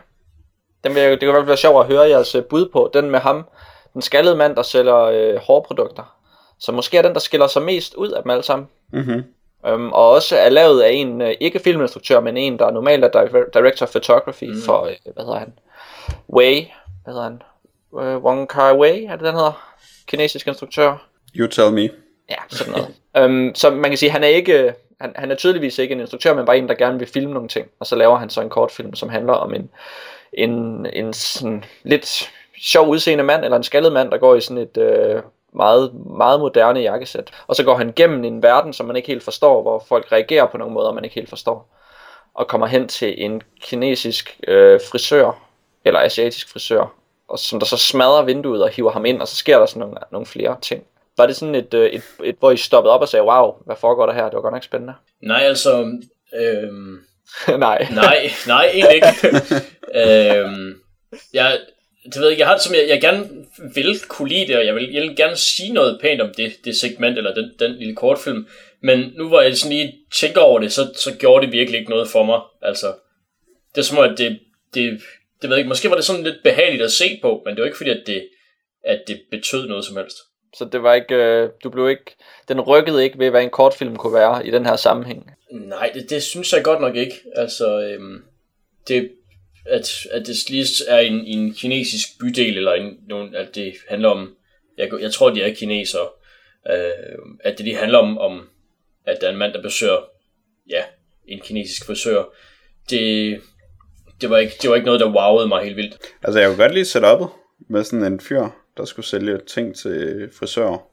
Og så øh, var det også dejligt, at den var et afbræk fra det andet. Den kommer så også lige efter en af de virkelig kedelige. Så derfor var det meget godt at have noget med lidt mere pep i. Ja, det er rigtigt. Var det den meget korte, den kom efter? Ja, den med den spanske øh, au pair, eller Ja, bare, ja, eller ja, babysitter, den ja, babysitter, ja, øh, der rejser virkelig langt for at passe nogle andres børn. Og Tror vi nok. Det var ikke, fordi man rigtig sådan forstod, hvad der foregik, Nej. eller var interesseret i det. nej, det er også det. Men Og, synger den der sang, den er sådan rimelig catchy. ja, det er handlede om en, der hellere ville være hjemme, end at være på arbejde. Ja. Og jeg, jeg, jeg sad bare, jeg sad lidt og tænkte, da jeg så den, at, at i, eller, mit indtryk var, at det var meningen, man skulle tro, at hun rejser rigtig langt. Men altså, så stor er Paris bare heller ikke. og deres metro, den er bare mega god at køre hele tiden, så jeg ved ikke. Jeg ved ikke, jeg tror, hun tuder lidt. Jeg tror, hun tager en omvej. Ja, fordi der er jo rigtig mange af de her segmenter, som prøver at have et socialt øh, ansigt, altså prøver at adressere storbyproblemer og sådan medmenneskelighed og racisme og sådan nogle ting. Og jeg synes, det er ret rodet, det hele måske, når man, altså med hensyn til, der er nogen, der sådan er meget fantastiske, og der er nogen, der bare er meget nede på jorden, snak omkring kærlighed på sådan en, i stil med sådan noget Jim Jarmusch, Coffee and Cigarettes-agtigt noget. Og så er der nogen, der ligesom prøver at fortælle os om, hvor hårdt det er at blive stukket i maven, og ligge på jorden og bløde. og så er der nogen, hvor Elijah Wood bare bliver bidt af en vampyr. ja, og en mor, hvis der, der skal forholde sig til sit traume omkring sin døde søn. Det var den næst værste, synes jeg. Jamen, det var jo Pinochet og Willem Dafoe på en hest. Det kan virkelig ikke øh, interessere mig. Det var stadigvæk jubelbanalt. Ja, det var, ja, det var sjovt egentlig, fordi at den, jeg, ville have, jeg ville have tænkt, at det var så en, jeg ville synes, der var ret fed. Men den synes jeg også, der faldt ret meget til jorden. Det var så blottet for historiefortællingstæft at gøre det på den måde. Hvor jeg hun er ked af det, fordi hendes barn er dødt. Det, det, det kan vi godt forstå, og det accepterer vi. Og så går hun udenfor, og så kommer der en cowboy og siger, at øh, hun skal ikke være ked af det mere. Og så er hun ikke ked af det mere. Ja, og så skal det forestille, at der har været sådan en eller anden soveproces, som er blevet behandlet i løbet af den her film. Det er der bare overhovedet ikke. Der var ikke noget mening i løbet af filmen. ja så, så, er det, så kommer hendes mand ud og siger, du er bare så stærk, eller sådan noget. det, det, det kunne jeg bare overhovedet ikke, det havde han bare ikke noget belæg for at sige. det er faktisk noget magtværk. Ja, Den er virkelig dårlig. Det er virkelig dårligt. Fordi jeg sidder lidt og tænker, om det bare er måden, det sådan er kurateret på, måden vi får det serveret. Fordi at det er noget råd. Altså at man kunne tage nogle af dem ud og sætte dem sammen på en måde, og så måske udgive dem i sådan 15-20 minutters klumper, hvor de sådan hænger sammen med hinanden. um, fordi to timer er for lang tid for det, som de laver her. Specielt når så meget er så elendigt. Altså måske det ville ændre jeres opfattelse af det, hvis I bare kun havde set den der Juliette Binoche og Cowboy Sådan sammen Altså- med en af de andre rigtig dårlige. altså det, det, det er godt nok svært at sige. Jeg sad også og tænkte over det, om, øh, om det var sådan, at de dårlige træk de, hvad kan man sige, de mindre dårlige mænd ned i sølet. Mm. Øh, det sad jeg faktisk lidt og tænkte over. Jeg, jeg, jeg tror ikke helt, jeg kan... øhm, Jeg tror ikke helt, jeg kan komme til en konklusion. Ja, altså nu, nu har jeg jo set dem, og nu har jeg set dem i den rækkefølge, i den forbindelse, jeg nu har set dem. Men altså så på den anden side, ikke? Hvis, hvis der er nogen, der, altså, der, kan, der kan blive sølet til af de andre på den måde, så var de nok ikke så skide gode til at begynde med. Fordi de, de, de få af dem, der er gode, eller der har noget, det, det synes jeg alligevel, det opfangede jeg, eller lagde mærke til, mens jeg så øh, filmen første gang.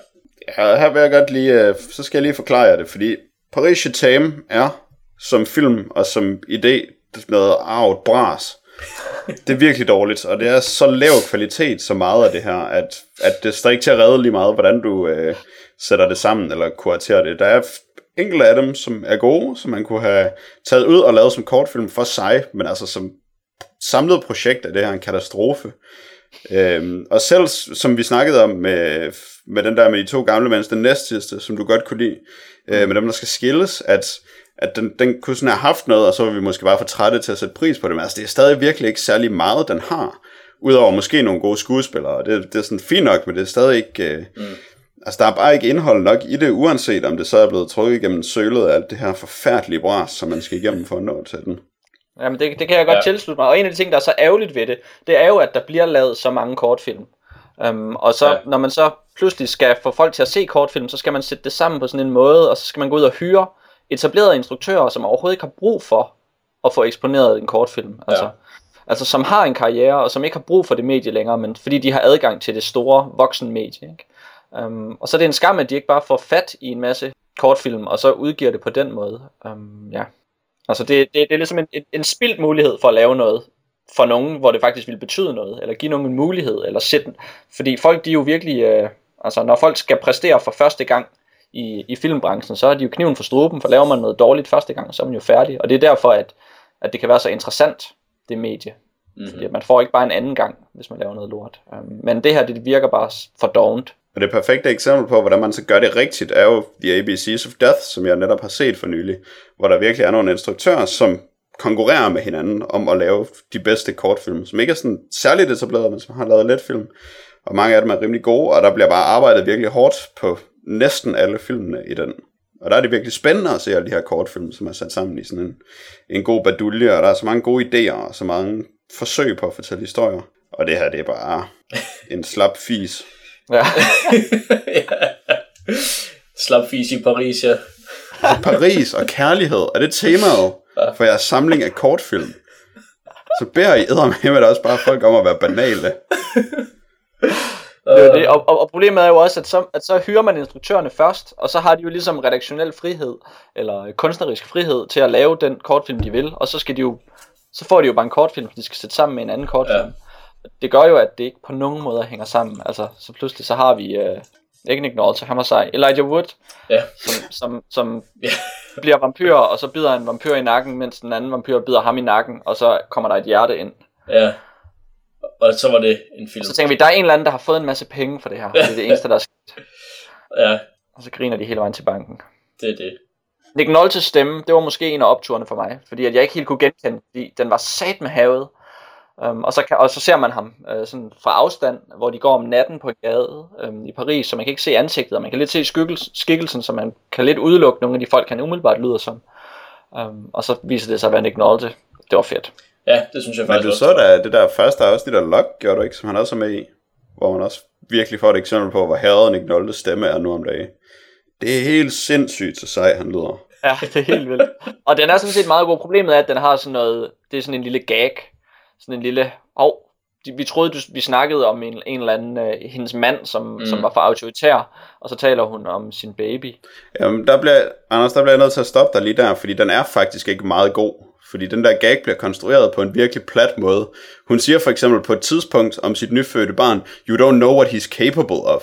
Og det er bare ikke en replik, man bruger om et barn. Altså, det udnytter ikke sprogets tvetydighed til at lave den her sjove misforståelse. Det er bare, vi vildleder bare øh, seerne. Vi ved præcis, hvordan, hvad det betyder, alt det her, som de siger. Og, og så siger vi bare til sidst, at det i virkeligheden betyder noget andet, men det passer overhovedet ikke, og det er virkelig dårligt konstrueret. Det er fedt, at det er i et shot selvfølgelig, men det er stadig, det, er- den er dårligt skrevet, og det gør, at hele gaggen er dårlig, men det lyder sej. Og det kan godt være, det er i et shot, men det er, der er så dårlig belysning, at det vil være utrolig let at lægge noget, et ny, altså, ny lyd ind over hele, hele scenen, og så vil vi ikke kunne se, at det ikke var deres, at, at de bare dopper hen over det. Ja, det sad jeg også og mistænkte det, det for faktisk. Endnu en ting, der er dårlig ved den. Og øh, en, øh, en grund til, at det er godt at skyde med video, så kan man øh, få længere end 10 minutters takes, hvis man har lyst til at lave et længere end 10 minutters take. Ja, Mm. Fordi en, øh, en 35 mm rulle kan kun lave 10 minutter. ja. Fun Endnu, fact. endnu en grund til at skifte. Um, skal vi ikke øh, skifte Paris Saint ud med ingenting, og så have det bedre? Jo, det kunne være rart. jo, og så tror jeg for fremtiden, at så vil jeg bede alle, der laver kortfilm om lige at ringe til Jack først, og så lige høre om. Fordi Eller jeg, hvis der, hvis der er en eller anden by, der gerne lige vil have lavet kortfilm om sig, Ja. jeg tænker, jeg synes virkelig, det var, det var virkelig, hvis der var nogen Jack, der havde, der havde sagt det der til dem, det der med kærlighed i Paris, som du sagde tidligere, så tror jeg virkelig også, de ville have skammet sig at kigge ned i jorden, altså.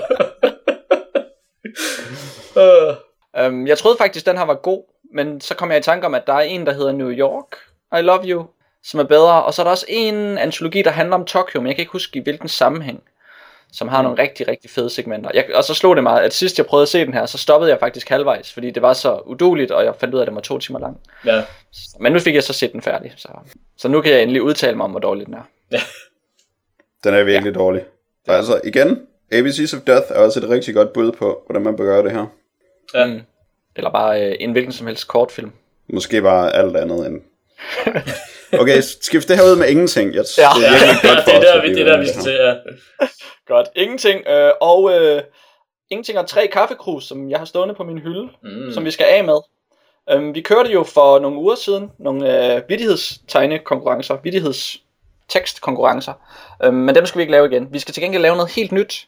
Og øh, vi har givet det den skinnende pow wow overskrift. Redaktør for en dag. Wow. Og det er godt, der er nogen, der sagde noget der. øhm, det betyder, at du, kære lytter, skal få en idé til et brandgodt DDKK podcast afsnit. Øh, helt specifikt DDKK podcast afsnit 75, som jo er sådan et slags kvartalsjubilæum på en eller anden måde. Øhm, og, øh, og så, skal I, øh, så skal du skrive ind til os med dit forslag til en DDKK podcast episode. Og den skal indeholde følgende ting. En overskrift, et, øh, et tema, og så tre ting, som vi skal beskæftige os med i det her dit verdens bedste afsnit. Um, hvor man gerne lige, hvis man sender en mail, så skal man bare skrive det som overskrift. Eller ikke dit, mit. Nogens. Nogens. um, så skal man huske, at de tre ting, som man skal foreslå, det skal helst ikke være det samme, øh, den samme medieform. Det vil sige helst ikke sådan tre spillefilm, der handler om tobak. Det er for meget. Ja. Og der, der er måske heller ikke tre. Men hvis det skulle være, så skulle det være en film om tobak, en tv-serie om tobak, og måske et computerspil om tobak. Ja, lige præcis. øhm, sådan nogle ting, uden at vi øh, lægger ordene i folk, eller magten i folks mund, og man kan selvfølgelig... Øh, magten i folks mund. og man kan selvfølgelig... ja, men nu har vi altså også talt længe. Ja. Men øh, man, man kan selvfølgelig også øh, være, være kreativ og finde på, finde på nye medieformer, eller udfordre os til at tage ud i, øh, ud i verden og gøre ting, eller hvad man har lyst til.